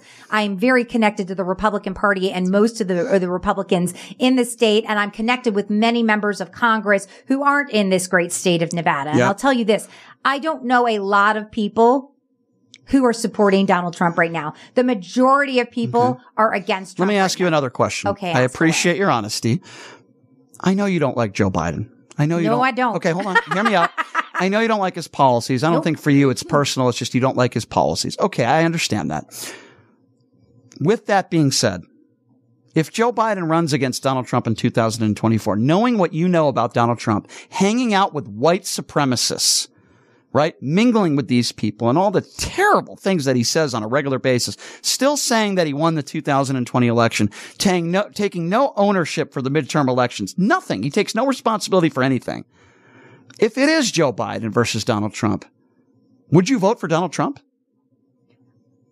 I can't tell you exactly what I would do two years from now in November of 2024. But I think it might be one of the first and only times I may just abstain. Okay, well, that was my next question. Yeah. I'm not even saying I, you. I can't, I can't promise I'm not you. even saying you. I don't have a crystal ball and I certainly can't go into the future, but I wish I could. I'm not even saying you have to vote for Joe Biden. I'm just I saying. won't. I won't. Vote I'm for just Joe saying. Biden. I'm There's just. no part of me that will vote for Joe Biden. No point for me. And and I think it will be Joe Biden. I don't think it's going to be Gavin Newsom. He says he's not running. Well, I got to tell you something. Uh, three months ago, Michelle, and I still feel this way, by the way. I really don't want Joe Biden to run again. Yeah. But I got to tell you, three months ago, I wouldn't have said this. Before they raided his home and all this, this dinner, I would have said, gosh, I'm, I'm really afraid if Joe Biden runs against Donald Trump, I, I think Trump can win. I got to tell you something. I'm changing my opinion now. I think if Joe Biden runs again, he will defeat Donald Trump again. I think so too. And Yeah. it stresses But I didn't say that three or four so months ago. I'm going to do everything in my power to make sure that Ron DeSantis is the guy. And if Ron DeSantis doesn't run, I don't know I who don't I'm think DeSantis will beat. Trump. I really don't. I think he will. I do because I, I think it'll be entertaining. I believe again, it all comes down to who's going to vote in these caucuses and these primaries, right? So do I think that DeSantis could win in Iowa? I do. Do I think DeSantis could win in New Hampshire? I do. South Carolina, not so sure. Nevada, not so. So you think if it is DeSantis, which I don't think it will be, I think Trump will be the nominee. Uh, and even though we got a long way to go, we don't know who their vice president, uh, you know, will, would be. You're saying, you know, you think Ron DeSantis would beat Joe Biden pretty handily? hundred percent. Okay. Well, I don't know. I don't know. I don't think Ron DeSantis has done himself any, any favors the last several months with some Oh, of I his think actions. he's done a lot of favors for himself. well, I don't think, I think he not is- for those migrants putting put on a plane to I- Martha's Vineyard. I, don't think he did much for them you them. are offended by that, and hardcore Democrats are offended by that. I disagree I, don't you. think the majority of people are offended by that. While I don't know that um, impeaching Mayorkas is the way to go. Um, because I think that will just end up being political Yeah. theater. So that frustrates me. It- That, that push to, to impeach Mayorkas frustrates me. The, the situation at the border is abhorrent and horrible and it needs to be addressed. I'm tired of stunts. I'm tired of political theater. Like earlier today, So- was it earlier today or yesterday? McCarthy goes, so Biden, will you come down with me to the border? That's a political freaking stunt. Just stop it. But don't you also? I- so am I. But don't you think it's a stunt hmm. when you give a bunch of migrants a bunch of pamphlets with lies in it, getting on a plane to go to Martha's Vineyard? Isn't that the definition of what a political stunt is? no, I think going to the border and showcase and be, you know, That's also I a stunt. Whether you're AOC and you're down there crying at the border, or whether you're Kevin McCarthy going all the freaking time Okay, now, I fine. think it's all stunts. That that is a stunt. I agree with you. I'm just saying, don't you think it's also a stunt what Ron I, DeSantis I did? don't. I don't think that's what. I don't think what Ron DeSantis did was a stunt. Simply because we have this great divide in this country of cities and states that have said, "I want to be a sanctuary city, so migrants come here." And and Florida is not one of those states. So yes, let's send the migrant. Hey, if we're going to have this open border and we're just going to let everybody and their brother come on through, well then they better be going to sanctuary states. And I say that with great hesitation because freaking Nevada is a sanctuary state. So what was the reason then why you would give people a bunch of pamphlets that are lies. I don't believe the pamphlets were a lie. I know Well, you they were. believe the pamphlets They were, lie. I think this is just a point that we have to agree to disagree. Okay, well, they were, but- because we get, but But but but okay, let, let's again, forget this about Is, this is bad radio when we fight. Well, like let, let's let's forget about that's debatable, but let's forget about the pamphlet for a moment. You mean to tell me that Ron DeSantis taking in a bunch of migrants, including a pregnant woman and a, and a young child, a three-year-old, putting them on a plane to Martha's Vineyard? Not talking about Boston, okay? We're talking about Martha's Vineyard. That that wasn't a political stunt. I Is that not- what you're saying? I do not believe that because Okay. Joe Biden has been flying people all over the country to New York. And in New York, you've got migrant camps that are out there that people are getting like free popcorn and, and Game Boys. Well, not Game Boys. No one has a Game Boy anymore. A, a Switch. Okay. Well, obviously we, we completely disagree on that. Uh, and I would also say when, if, uh, when Joe Biden has sent, uh, planes with migrants in them to New York, it was because he wanted them to get the best care that they could get. Sending, uh, a group of migrants, Ron DeSantis knew he's not stupid. I've never said that about him. He knew that if he sent a bunch of migrants to Martha's Vineyard, they would not have the proper channels. They would not have shelters and things put in place for them to be taken care of. It's why the good people at Martha's Vineyard sent them to other places in Massachusetts where they could be taken care of. That is the definitive difference between Joe Biden sending a bunch of migrants to New York and Ron DeSantis sending a bunch of migrants to Martha's Vineyard. That is the big difference here. And I think it's an important difference. And that is why I say what Ron DeSantis did was a political stunt and political theater. If you disagree with me, that's fine. But I would like you to come up with an example of was he really helping anybody by doing that? Because I do believe when Joe Biden sends migrants to New York, those people are cared for and helped.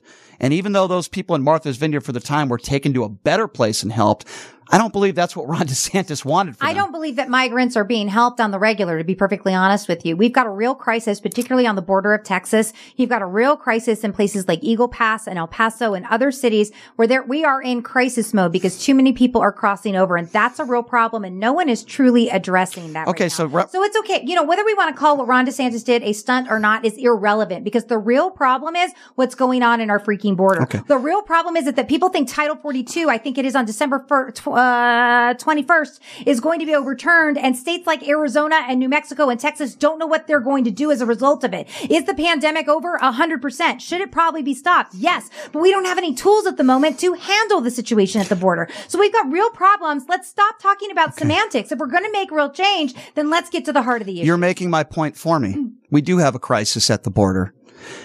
And as the governor of Florida, you don't handle a crisis by sending a bunch of migrants to Martha's Vineyard. I- I don't agree that I'm making your point for you, but I Well, do you are. agree that I, What's I- his solution? His solution is Send to close migrants the to- freaking border and let's do the amnesty program as it should be, or I'm sorry, not amnesty, the asylum program where you must come through a port of entry. You can't just cross. Oh, that's the way the asylum system works. You go at a port of entry. It's been that way. It's been the law for a long, long, long, long, long, long, long time, longer than you and I have been alive. I want Republicans and Democrats to come to the table and come up with solutions. Amen. The problem I hear from people like Ron DeSantis and many Republicans is they want to complain about the border, but they have no solutions. But neither does the Biden administration. I didn't say they had all the solutions So, either. uh, the, the truth of the matter is neither side has Okay. a solution and neither side wants a solution. Okay, well- because political theater benefits both sides Okay, more. I understand. All I'm simply saying is putting a bunch of migrants on a plane to Martha's Vineyard is not going to change anything. In fact, it's going to make it worse and get people upset. As is letting millions of people cross our border illegally every single day is not going to change the problem. I'm- it's just going to make it worse. I'm pretty- So at the end of the day, we can tit for tat on all of them. Well, yeah, but I, I, I'm pretty confident that if you ask Joe Biden, are you okay with millions of people crossing the border illegally? I'm pretty sure he would say no. I don't. The I don't believe he has said. Okay, no. well, that's my So, uh, that's my opinion. Uh, I don't think he wants people to come to this country illegally. then why this- isn't he stopping it? uh, well, I think there's a lot of reasons for that, and I think Republicans and Democrats need to come together. This was we had we had we've had issues at the border But he could for do something to stop it. So why isn't he? Because he, just like Donald Trump, is very much an executive order president. So he could do something to stop it. He is What? choosing not to. What do you think he should do?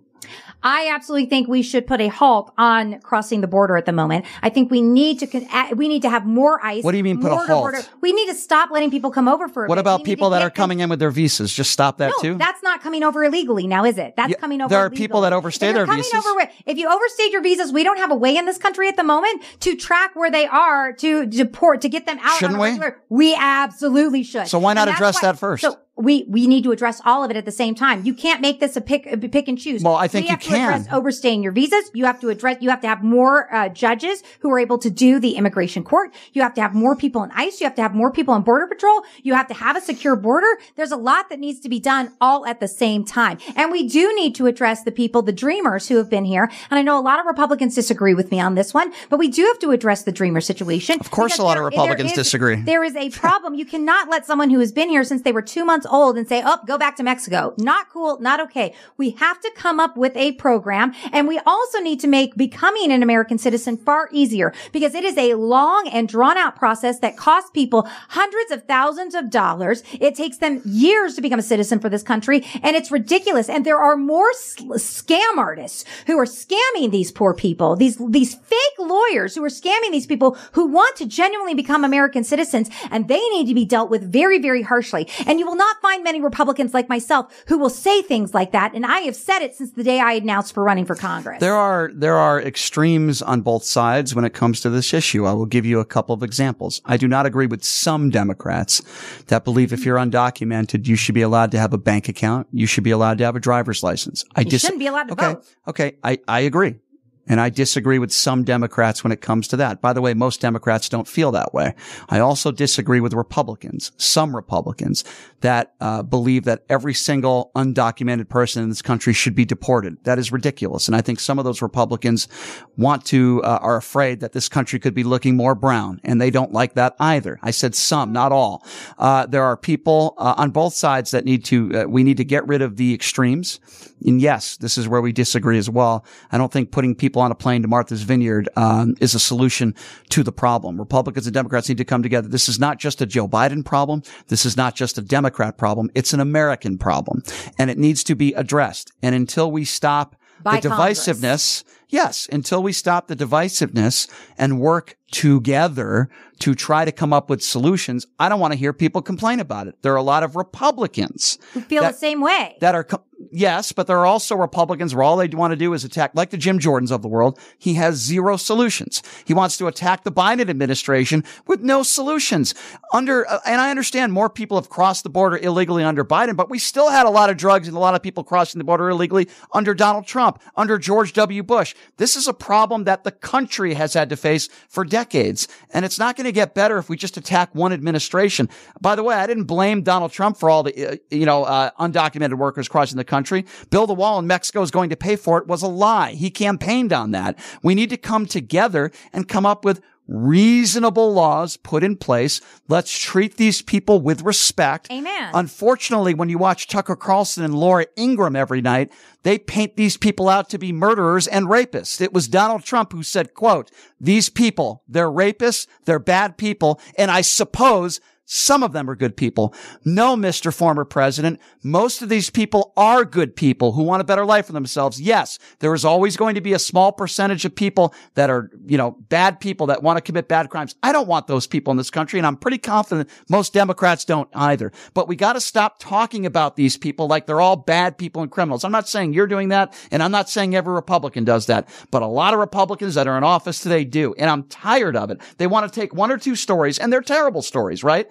Of uh, someone who's undocumented that that committed a horrendous crime, and they want to paint the picture of, oh, this wouldn't have happened if we had better border security. You are per capita have a better chance of being the victim of a crime from an American citizen than you do someone who is undocumented. So we got to stop that Fox News right wing propaganda nonsense, just like we got to stop people on the far left saying that everyone should get amnesty and they don't have to do anything. Let's give them a driver's license, give them a banking account. I try to be reasonable, but there's nobody on TV or radio these days, like very few people that are willing to call out both sides and come to a conclusion. Attacking Joe Biden every day is not going to help. This has been a problem in this country for decades. I want a solution just like you do. But again, sending people to Martha's Vineyard ain't going to help.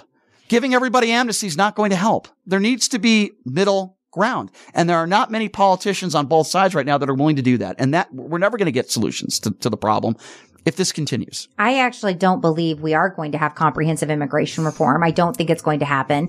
I think this is my biggest fear. The Republicans have the House and this should be a time where the Republicans come together and they get crap done. Mm-hmm. And what I'm afraid of is they're going to have a bunch of let's impeach Mayorkas, which is not the answer. I think they're going to have a lot of let's have all these Biden laptop, you know, uh, c- committee meetings or whatever uh, trials. And it's not going to change anything. And my biggest fear is that in 20 2024, when it's reelection time, the Republicans are going to have had the House for two years and they're going right. to say, what did you do? And they're going to say, dang it, we didn't accomplish one darn thing. Can I ask you about that? Because the first day that they took the House, they didn't talk about immigration. They didn't talk about the economy or gas prices. You know what the first thing was that they did? Open up an investigation into Hunter Biden.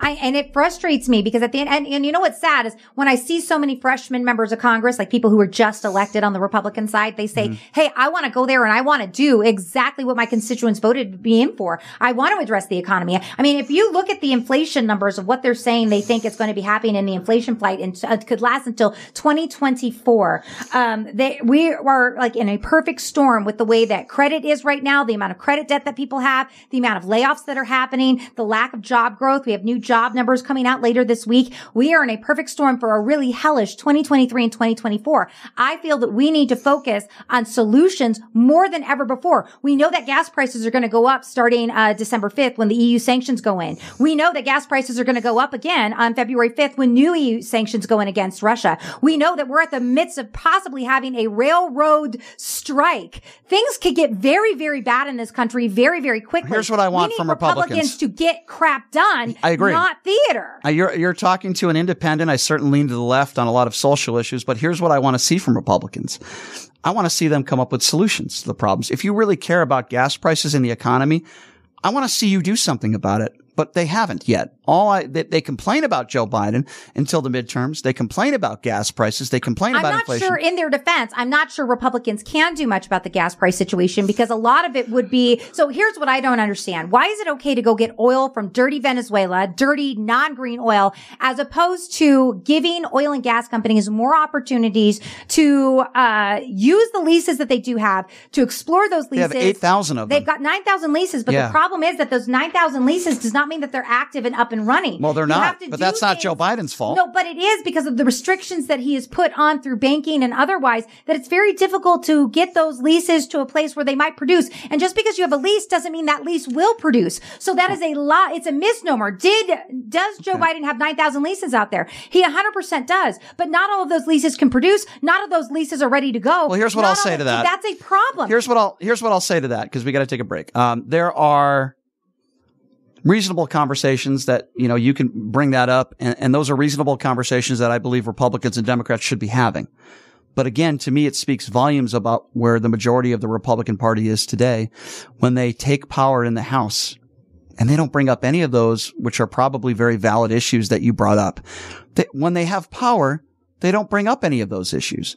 They held a press conference, Michelle. They didn't talk about gas prices. They didn't talk about the economy for the first time in how long? They didn't talk about any of that stuff. All they talked about was the Biden family, the criminal Biden family. And, you know, we're going to go after Hunter Biden. We're going to impeach Joe Biden. To me, that speaks volumes about where we're at right now. And, and that, those are my biggest issues. You want to bring up those topics? Have a sit down with Democrats and, and, and, and talk it out, man. But they're not doing that. Well, Let's- remember when Horsford was here, I brought up those very issues and he actually agreed with me. He was like, no, I think we could do both at the same time. You're right. We need more refiner. He agreed with me. And so the problem is, is that unfortunately we don't, when, when people like me run, I don't get elected. And that's the problem at the end of the day. Because if we did elect people who actually would get things done, I think things would change too, too, too often. We elect people who like to use a bully pullet, but actually are completely ineffective in the office. And that's just 110% what we do on a regular basis?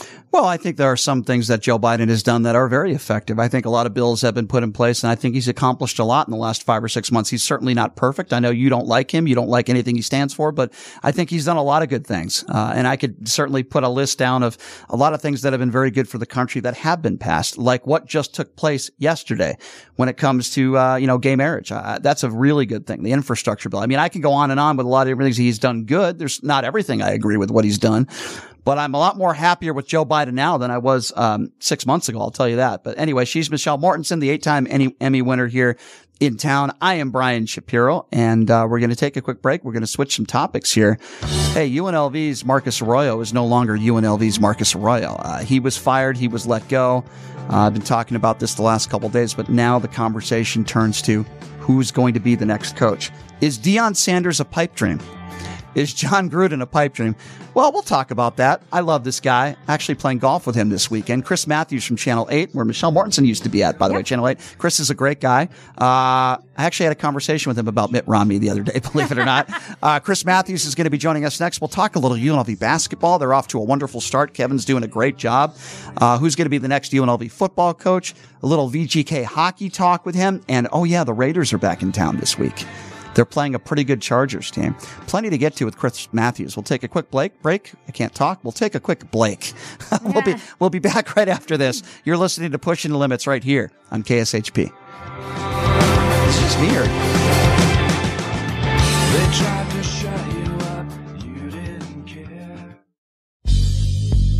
Hey, everybody, are you struggling to find a pizza place that reminds you of Brooklyn? That true blue New York style pie? Well, worry no more. Stallone's Italian Eatery Pizza is a knockout. We're located at 467 East Silverado Ranch Boulevard, just off of Bermuda Road, half a mile east of South Point Casino, just minutes from the Las Vegas Strip. Come by and grab a slice of pie. Plus, check out our Brooklyn inspired Italian cuisine. Our sandwiches are super. Hero, that is. Because why be a sub when you can be a hero? Stallone's Italian Eatery is here to serve you phenomenal food, Vegas. Forget about it.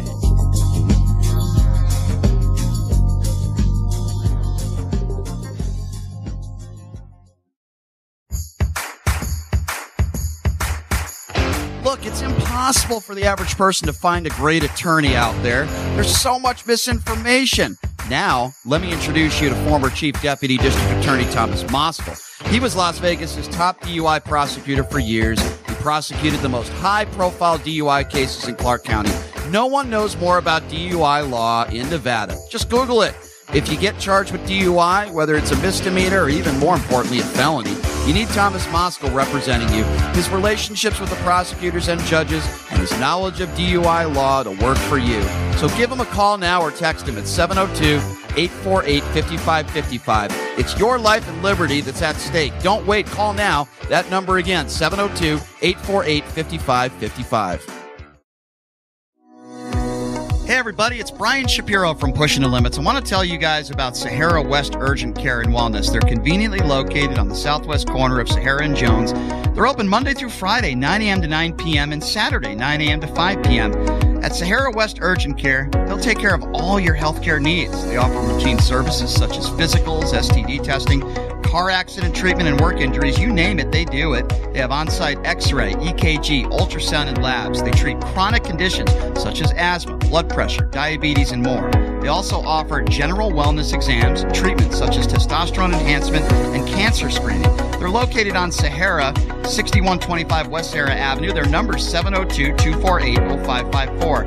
And the best part, they accept most major insurances and affordable cash pay prices, office visits starting at just $95. And I'm also a client. So please give them a call, 702 248 0554.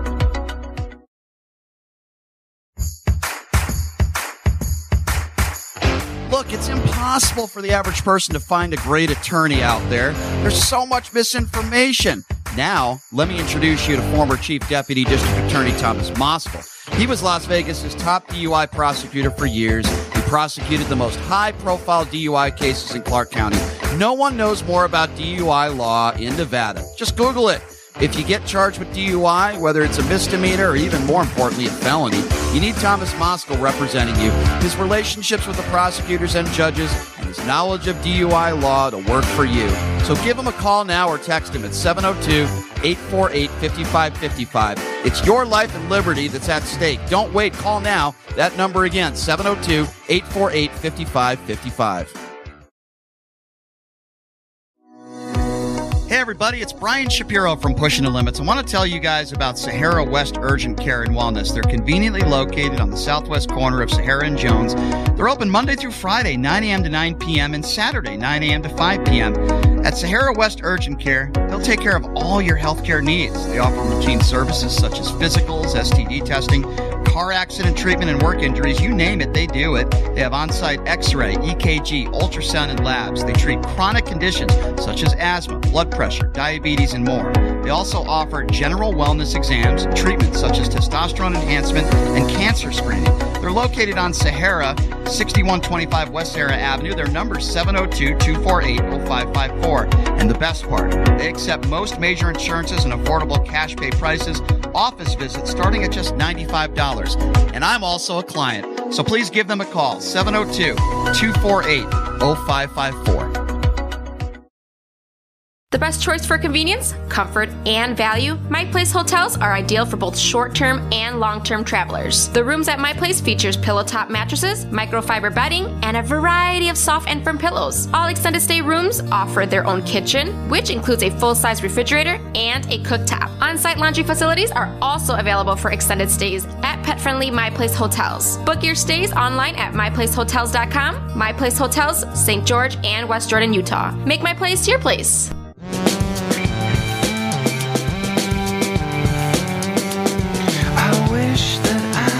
All right, welcome back. It is Pushing the Limits on a Wednesday. So glad you could join us. Oh, we got a fun sports weekend in Las Vegas, don't we? It seems like that's every weekend, but this weekend we got, I know Marquez is getting ready for this one. USC, the Pac 12 championship against Utah. What a wonderful football game this is expected to be. Two really good teams. Uh, of course, on Sunday, the Raiders are back in town. Seems like they've been on the road forever, and uh, they come back home to play a very good Chargers team. To talk about that, and of course, UNLV football and what's been going on there the last couple days. My friend Chris Matthews from Channel 8 joining us right now. Chris, good to see you. Thanks for joining us. How are you? Uh oh, Chris, are you there? Did we lose Mr. Chris Matthews? No, he's here. I turn up his. Okay. Something, we're having volume issues I'm here. gonna turn his. Chris, turn your volume on. All right. Well, we'll wait until we'll give Chris a couple minutes here to get uh, his volume working. I don't know if it's something on our end We or can his see end. him. We can see him just hear him. fine. Yeah, but he's a mute. We can't. We can't hear him. we can't hear him at the moment. But uh, hopefully, we'll get Chris to uh, get that working. And uh, apparently, it's on our end. Uh, according to uh, somebody who's watching, so I don't know what needs to be done, but maybe uh, we can we can figure that out. And Chris, just hang on the line with us here for a moment, and we'll try to figure figure things out here and what's going on on our end or why it's not working. Uh, Chris, can you hear us now? All right. Well, we'll we'll, give this a couple minutes here, and we'll we'll try to get things going. Uh, but anyway, before we get to Chris, Okay. uh, and we'll we'll figure out these technical difficulties. Hopefully, You want to have an amazing sports talk with me?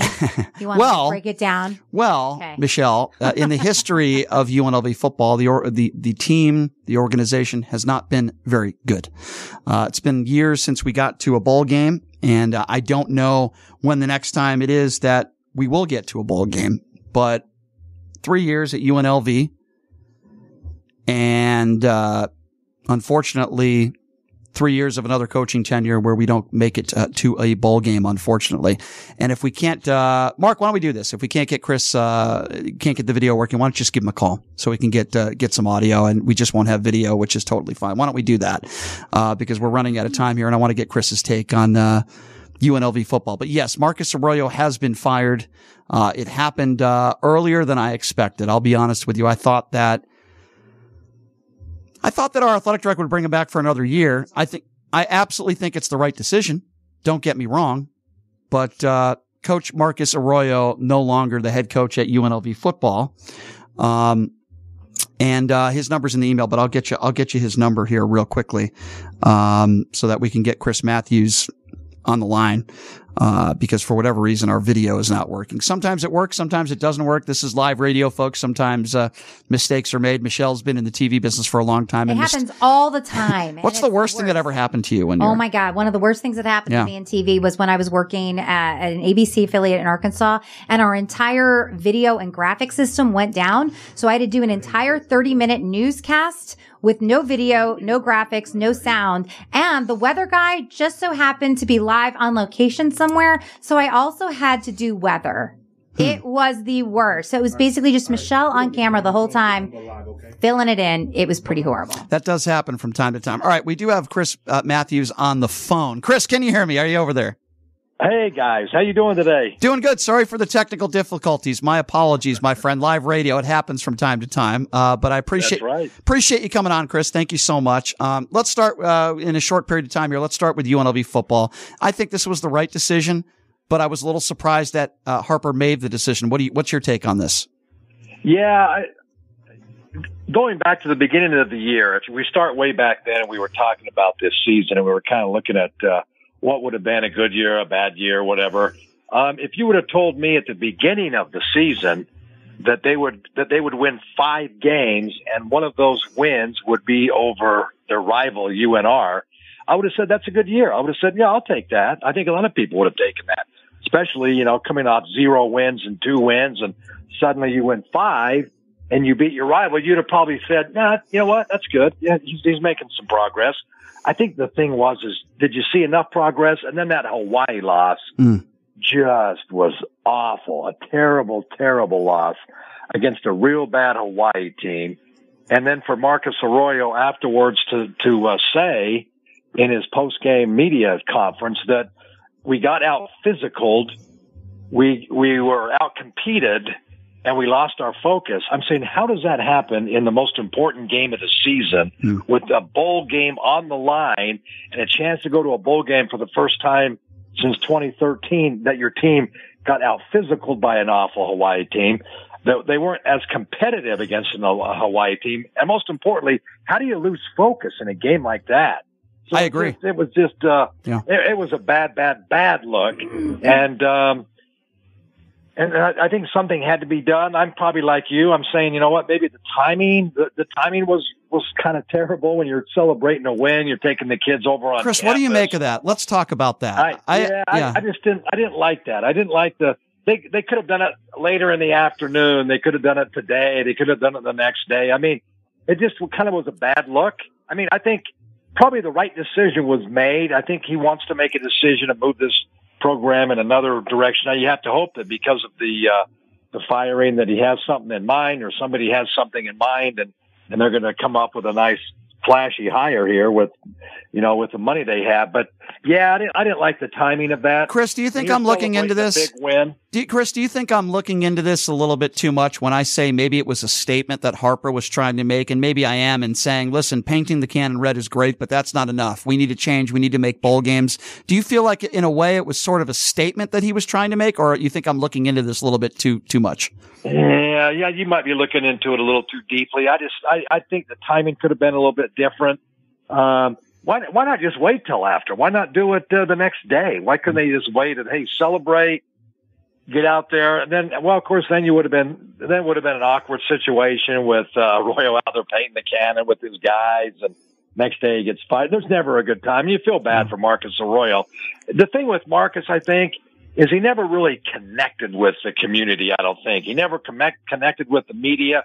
You and I have talked about this many, many times. He just something about Marcus that he just didn't connect with the media, the community, and not like he doesn't have to like us. I could care less whether he likes us. I think he did like us, but he just never.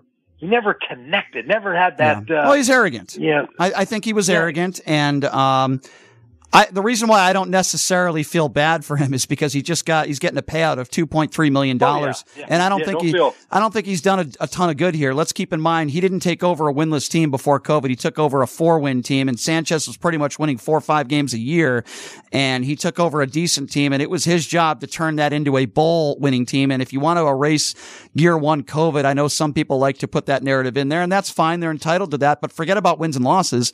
Forget about the fact they went winless. Did that team improve year one from start to the end of the year? Did they improve in year two when they were embarrassed last year by a UNR team that just destroyed them? Did they get better from start to the end of the year this year when they lost six of the last seven games?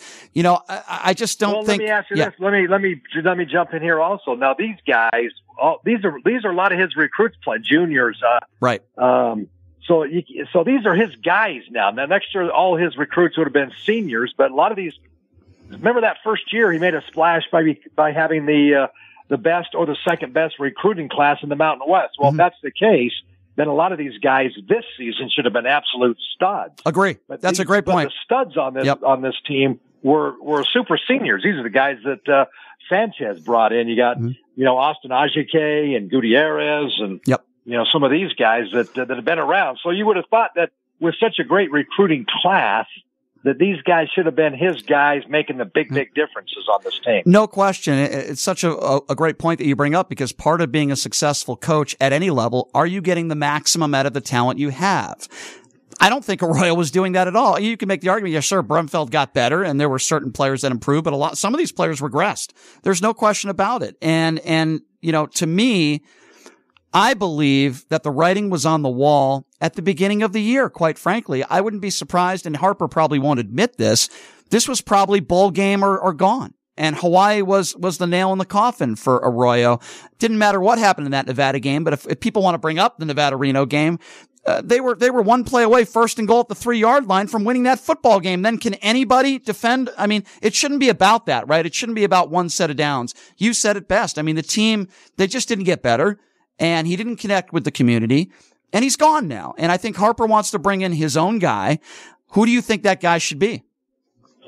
Um, I would I would hope that it's a guy that has some head coaching experience that perhaps has a little bit of a name out there. I know there's been some names battered around, uh, and they're all the obvious names. And I mean, the big splash names like Deion Sanders. I mean, if if you saw a 60 minute piece on him about two months ago, I think it'd be cool to have him come. But I think he's looking at a bigger pie, a Power Five type school that will open up for him. Um, but a guy that has at least head coaching experience Right.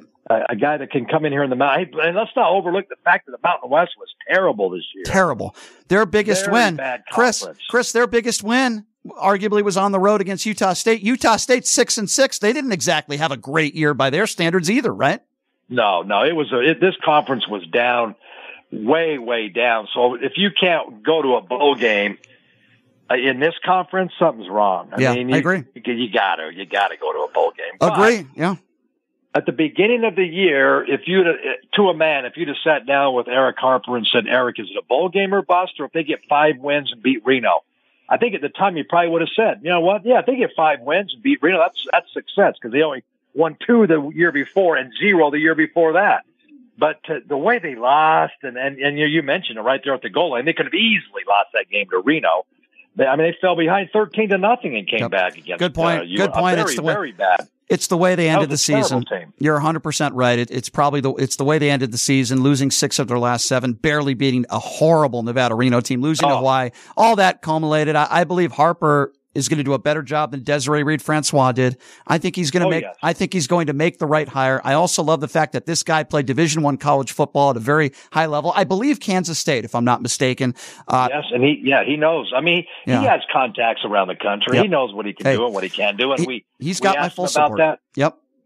Yeah, we asked him about how important this hire is going to be. It's a very important hire. I think they can go out and get the money and pay somebody to come in here and, and do a decent job. I hope he gets a guy that that at least had head coaching experience. I, I think he will. He's not that he needs my support, but he's got my full support. I actually like Erick Harper. This was not an easy decision to make. In some schools, it might have been the easy decision, but not here at UNLV, giving a coach three years. I believe it was a gutsy decision. He made the right decision, in my opinion. I have faith that he's going to hire a capable coach, and I think UNLV football is going to be okay. And I haven't said that in a, in, in a while, but I believe under Harper, I think it's going to be okay. So we'll wait and see what happens. Chris, on a on a side note, a positive note, what about those running rebels, man? Kevin's doing a great job, isn't he? I mean, they beat Oh, Dayton. yes. Yeah, they beat Dayton. And, and let, let's be honest, Minnesota's not a bad basketball team. They made Minnesota look really bad. No, that he's got this team rolling. There's only a handful of unbeaten teams in in the uh, country left, and you know, seven and zero. Like you say, you beat a nationally ranked team, and then they they go down to Southern California and beat Minnesota, and now they got San Diego. They come back home and play Hawaii over at the Dollar Loan Center, and then you have Washington State. I think it's at the MGM Grand. So you got some, you got a couple of teams coming up, two of the next three that will kind of test you a little bit. Mm-hmm. And, uh, he's getting votes in the, uh, the latest poll, top 25 poll. So there's kind of a little renewed excitement about this Runner Rebel program. And, you know, Kevin, I mean, he's, he, when he played here, you, you saw him play here. He was Sure. a hard nosed defensive type guy, could, could also stroke the ball, but, but you, you get out and have, you, it's, let me just say this. It's fun watching his teams because they give it 110%. They do. Defensively, they'll lock in, they'll Yep. play tough, and you, you appreciate that as a fan. And under Marvin Menzies, I agree with you. And under Marvin Menzies, under Dave Rice, uh, not every player bought into what they were trying to do. And, and part of that is their fault. Uh, you are absolutely right. When it comes to Kevin, the players love him. They play hard for him. And, and to me, that's what uh, makes a good uh, basketball coach. There's a lot of other things in there, but, you know, buying into de- uh, the defensive scheme of things, it re- reminds me so much of Kevin's father and, and the teams he brought in here. I'm not saying they're going to make the Sweet 16 this year. And I think at times, especially on the road, they're going to be offensively challenged a little bit. But if you can keep teams to the 60s, you're going to have a chance to win against anybody. And uh, we'll have to wait and see what happens. Uh, as far as uh, other sports, uh, well, I was going to say, and, he, and let me just throw this in. He's, Sure. I think on average, it might be might be right around this number, but I think on average, he's turning teams are turning the ball over twenty times against Yeah. the uh, Rebels. Phenomenal. So they're, I mean, they're getting turnovers, they're locking in, they're they're playing deep. How hard is it in today's day and age to go out and find young 19, 20, 20 year, 21 year olds that want to play defense as opposed to stroking the ball and scoring 20 points? And they have to too. If they're going to compete in the Mountain West, Yep. they have to play defense like that because yeah, you got a couple guys on this team that are shooting the ball well, but they are not as good offensively this year as they were last year or in years past, quite frankly. So they have to be really good defensively and they are. And I give Kevin And and, his, yeah, and I give Kevin and his staff all the credit for that. Uh, VGK hockey, boy, they, they have a pretty phenomenal record, particularly on the road. I know that game against the Canucks was a little bit of an embarrassment. I don't know what the heck happened in that game. That was unexplainable. But uh, I like where VGK is at right now. You're going to have bad nights here and then. Uh, what are your thoughts on where VGK is at right now? Yeah, I, you know, I like I, I like the team that Bruce Cassidy's put together. You'll have ebbs and flows. I mean, they started out what what was it, thirteen and three, and Yep. now they're you know they're kind of dropping a few here and there. But that, that, that's just over the course of a season. Um, but it's been fun to watch these guys. You got the you know remember the first year how Gerard Gallant was saying that uh, hey we roll four lines out there and we can roll. Well, that's kind of what they're doing now. Yep. They have they have pretty good. Uh, they have four lines that are pretty good, so they can roll those guys out there. How scary was that the other day though when uh, Jack Eichel took a puck to the face? Boy, that is just Um, uh, if that- you're scary. Yeah, if you're if you're a VGK fan, that is your worst nightmare. That's the last. Oh. Luckily, it looks like he's going to be okay, and he's going to be he's he's already back there in the lineup, isn't he? From what I understand. Yeah. Oh yeah. He, yeah. Yep. He came back in. He was Yeah, so he's- but he's all that's a scary moment. Oh God, especially when you're talking about vision and, and wherever the puck can hit you, it can it, you could break your jaw. It's ended careers, by the way, uh, in the NHL. You know, and that's what that's what makes um, Phil Kessel's consecutive game streak so impressive. yeah, That anything can happen in hockey more than any other sport. It's such a physical game with Yeah. this and that, and even through the COVID year, right. he never missed a game. It's it's, it's remarkable. And forget about even physical injuries. What about just getting sick, Chris? Like you and me, we get the flu Oh. once in a while. You get sick, COVID, whatever the case. It's unbelievable. Yes, there's a lot of luck involved, but I think it also talks of Phil Kessel and just taking care of himself and, and, and going about b- business. And I have so much admiration for him and, and the Cal Ripken uh, Jr. of, of the NHL. It's so great that he is here. Uh, Raiders in town, back in town this weekend against the Chargers. Two wins on the road. I can't believe I, I didn't think they were going to beat Seattle on the road. I thought Denver was very doable because Denver's not very good, but Seattle, a pretty good football team. They're above 500 anyway. And, uh, that was very impressive. Now they come back home and I, I can't believe I'm saying this, but I think the Raiders have a very legitimate chance to beat the Chargers on Sunday. are you are you saying that? I think I am, Chris. I can't No, believe I, am. You're right. I, I, I, I'm kind of excited to see how they actually respond to a, a Chargers team that, that is banged up, by the way. They've gone through a lot of injuries and they've had to deal with a lot of things. Really, the roster, the roster really isn't the same as it is this Sunday that it was, what, two months ago when they first played them. So it's going to be interesting to see what happens this week. And Josh Jacobs, phenomenal game. Derek Carr, you can just kind of, you know, winning back to back games and especially in overtime kind of got y'all fired up and excited. But uh, I kind of agree with you. There's a chance that they can actually make it three in a row. Well, Derek Carr uh, and this Raiders team, they don't have much pressure on themselves, right? I mean, they're already out of the playoffs. Don't really have to worry about that. I wish they did have to worry about that, and I'm sure they wish they were as well. Derek Carr seems to be Derek Carr again, at least the last uh, few games. He, has got some confidence, uh, other than a really bad start in Seattle where he, where he throws a, a pick. But, uh, other than that, I thought he was very, very good in that Seattle game. Maxx Crosby was fantastic. And let's not even forget about the star of the game and the guy that's having a career year, Josh Jacobs. This guy's been unbelievable. Uh, this is the type of offense that we expected from the Raiders all year, right? Oh yeah, I mean this is you. It was almost one of those situations going into the season where you said, "Well, if the defense is mediocre, you're okay because that offense is going to be so explosive, and and they'll get by." Well, it just really hasn't panned out that way. Now they're kind of feeling themselves. You got Darren Waller still out, Hunter Renfrow out, but you have Foster Moreau picking it up. Yep. The slack. You have Hollins picking up slack, and then obviously uh, Josh Jacobs. And on the other side, I thought it was so phenomenal to see Maxx Crosby do what he did against uh, Seattle with the the big third the big sacks on third down mm. late in that game. He was just a beast in there. And really, when you think about it, isn't he in the running for you know possible Gotta be. Uh, NFL MVP honors, defensive MVP honors? This guy's been great. It, unfortunately, uh, the record might hurt him a little bit. I, I, wish this Raiders team had a winning record. Then I would say hands down he's going to win. But yeah, his resume and what he's done this year, I agree with you. He's got to be in the running for that. Chris, we'll see you on the golf course this weekend. Uh, Chris is going to shoot a 65 out there this week. So. Uh, We'll, we'll see. Uh, that's uh, you, that's the front nine, and then we'll, we'll move to the back nine. well, it's I've always never been out there. I've never been out to this golf course that you're talking about in Pahrump. I'm excited. Yeah, it's a really beautiful uh, country club out there, and uh, you know it's uh, it's going to be a lot of fun. There's going to be a lot of prizes out there. Our, our mutual friend Chris Wynn is going to be out there. He uh, you'd have to give him a stroke a hole, Chris. That's how bad he is. But anyway. but uh, anyway, uh, Chris, I'll, we'll definitely see you Friday over there at Allegiant Stadium. It's going to be a fun sports weekend and play a little bit of golf. And uh, always appreciate it when you take the time to come on, my friend. Thank you so much. Well, I appreciate it. Thank you very much for the invite. I'm wearing my University of Utah hat as oh. we speak. Oh, that's awesome. I, I, know that our friend who's running the board here today, the program director, Mark Hayes, is not going to appreciate that very much. Uh, but uh, I'll let you guys duke that one out. But anyway, Chris, thanks again, my friend. You guys do a great job at Channel 8 and appreciate your time. Thank you. Thank you very much. Have a great day, guys. You too. That's Chris Matthews. Michelle, you know a little little bit of uh, Chris Matthews, right? You guys used to work together back uh, in the yeah, day. I know Chris Matthews very, very well. We worked together for what was that? Uh, God, was I there seven years, eight years? Yeah. So uh, a long, long time. He's a great, great guy. Um, and uh, can't say enough about him. Also, Ron, who you have on a bunch we of have, Ron Futrell. We have a, an interesting relationship as long as we don't talk about politics with Ron Futrell because we usually agree on everything. And I talk with Ron about politics all the time. I know one of your viewers online, Jim, is really angry that I wasn't taking part in the football conversation. He obviously wanted to know, you know, my my very important take on all of that. Um, well, well, well. Who wins this weekend? Is it the Raiders or the Chargers? Wouldn't it be cool if the Raiders won? But I don't think they're going to win. Do you think the Cel- Do you think the Celtics have a chance of beating the Raiders next week? The Celtics yeah. don't play football. Uh, you see? see? Michelle knows. See? I tested you. I tested you.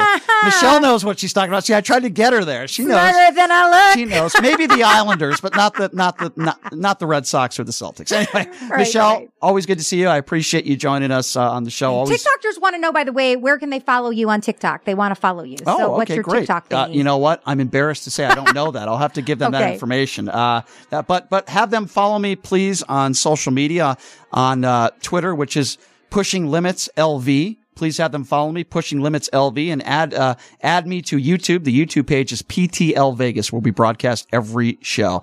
I appreciate everybody watching or listening, uh, whatever the case may be, or both. But uh, we'll see you guys tomorrow, same time, same place. Have a great day, everybody.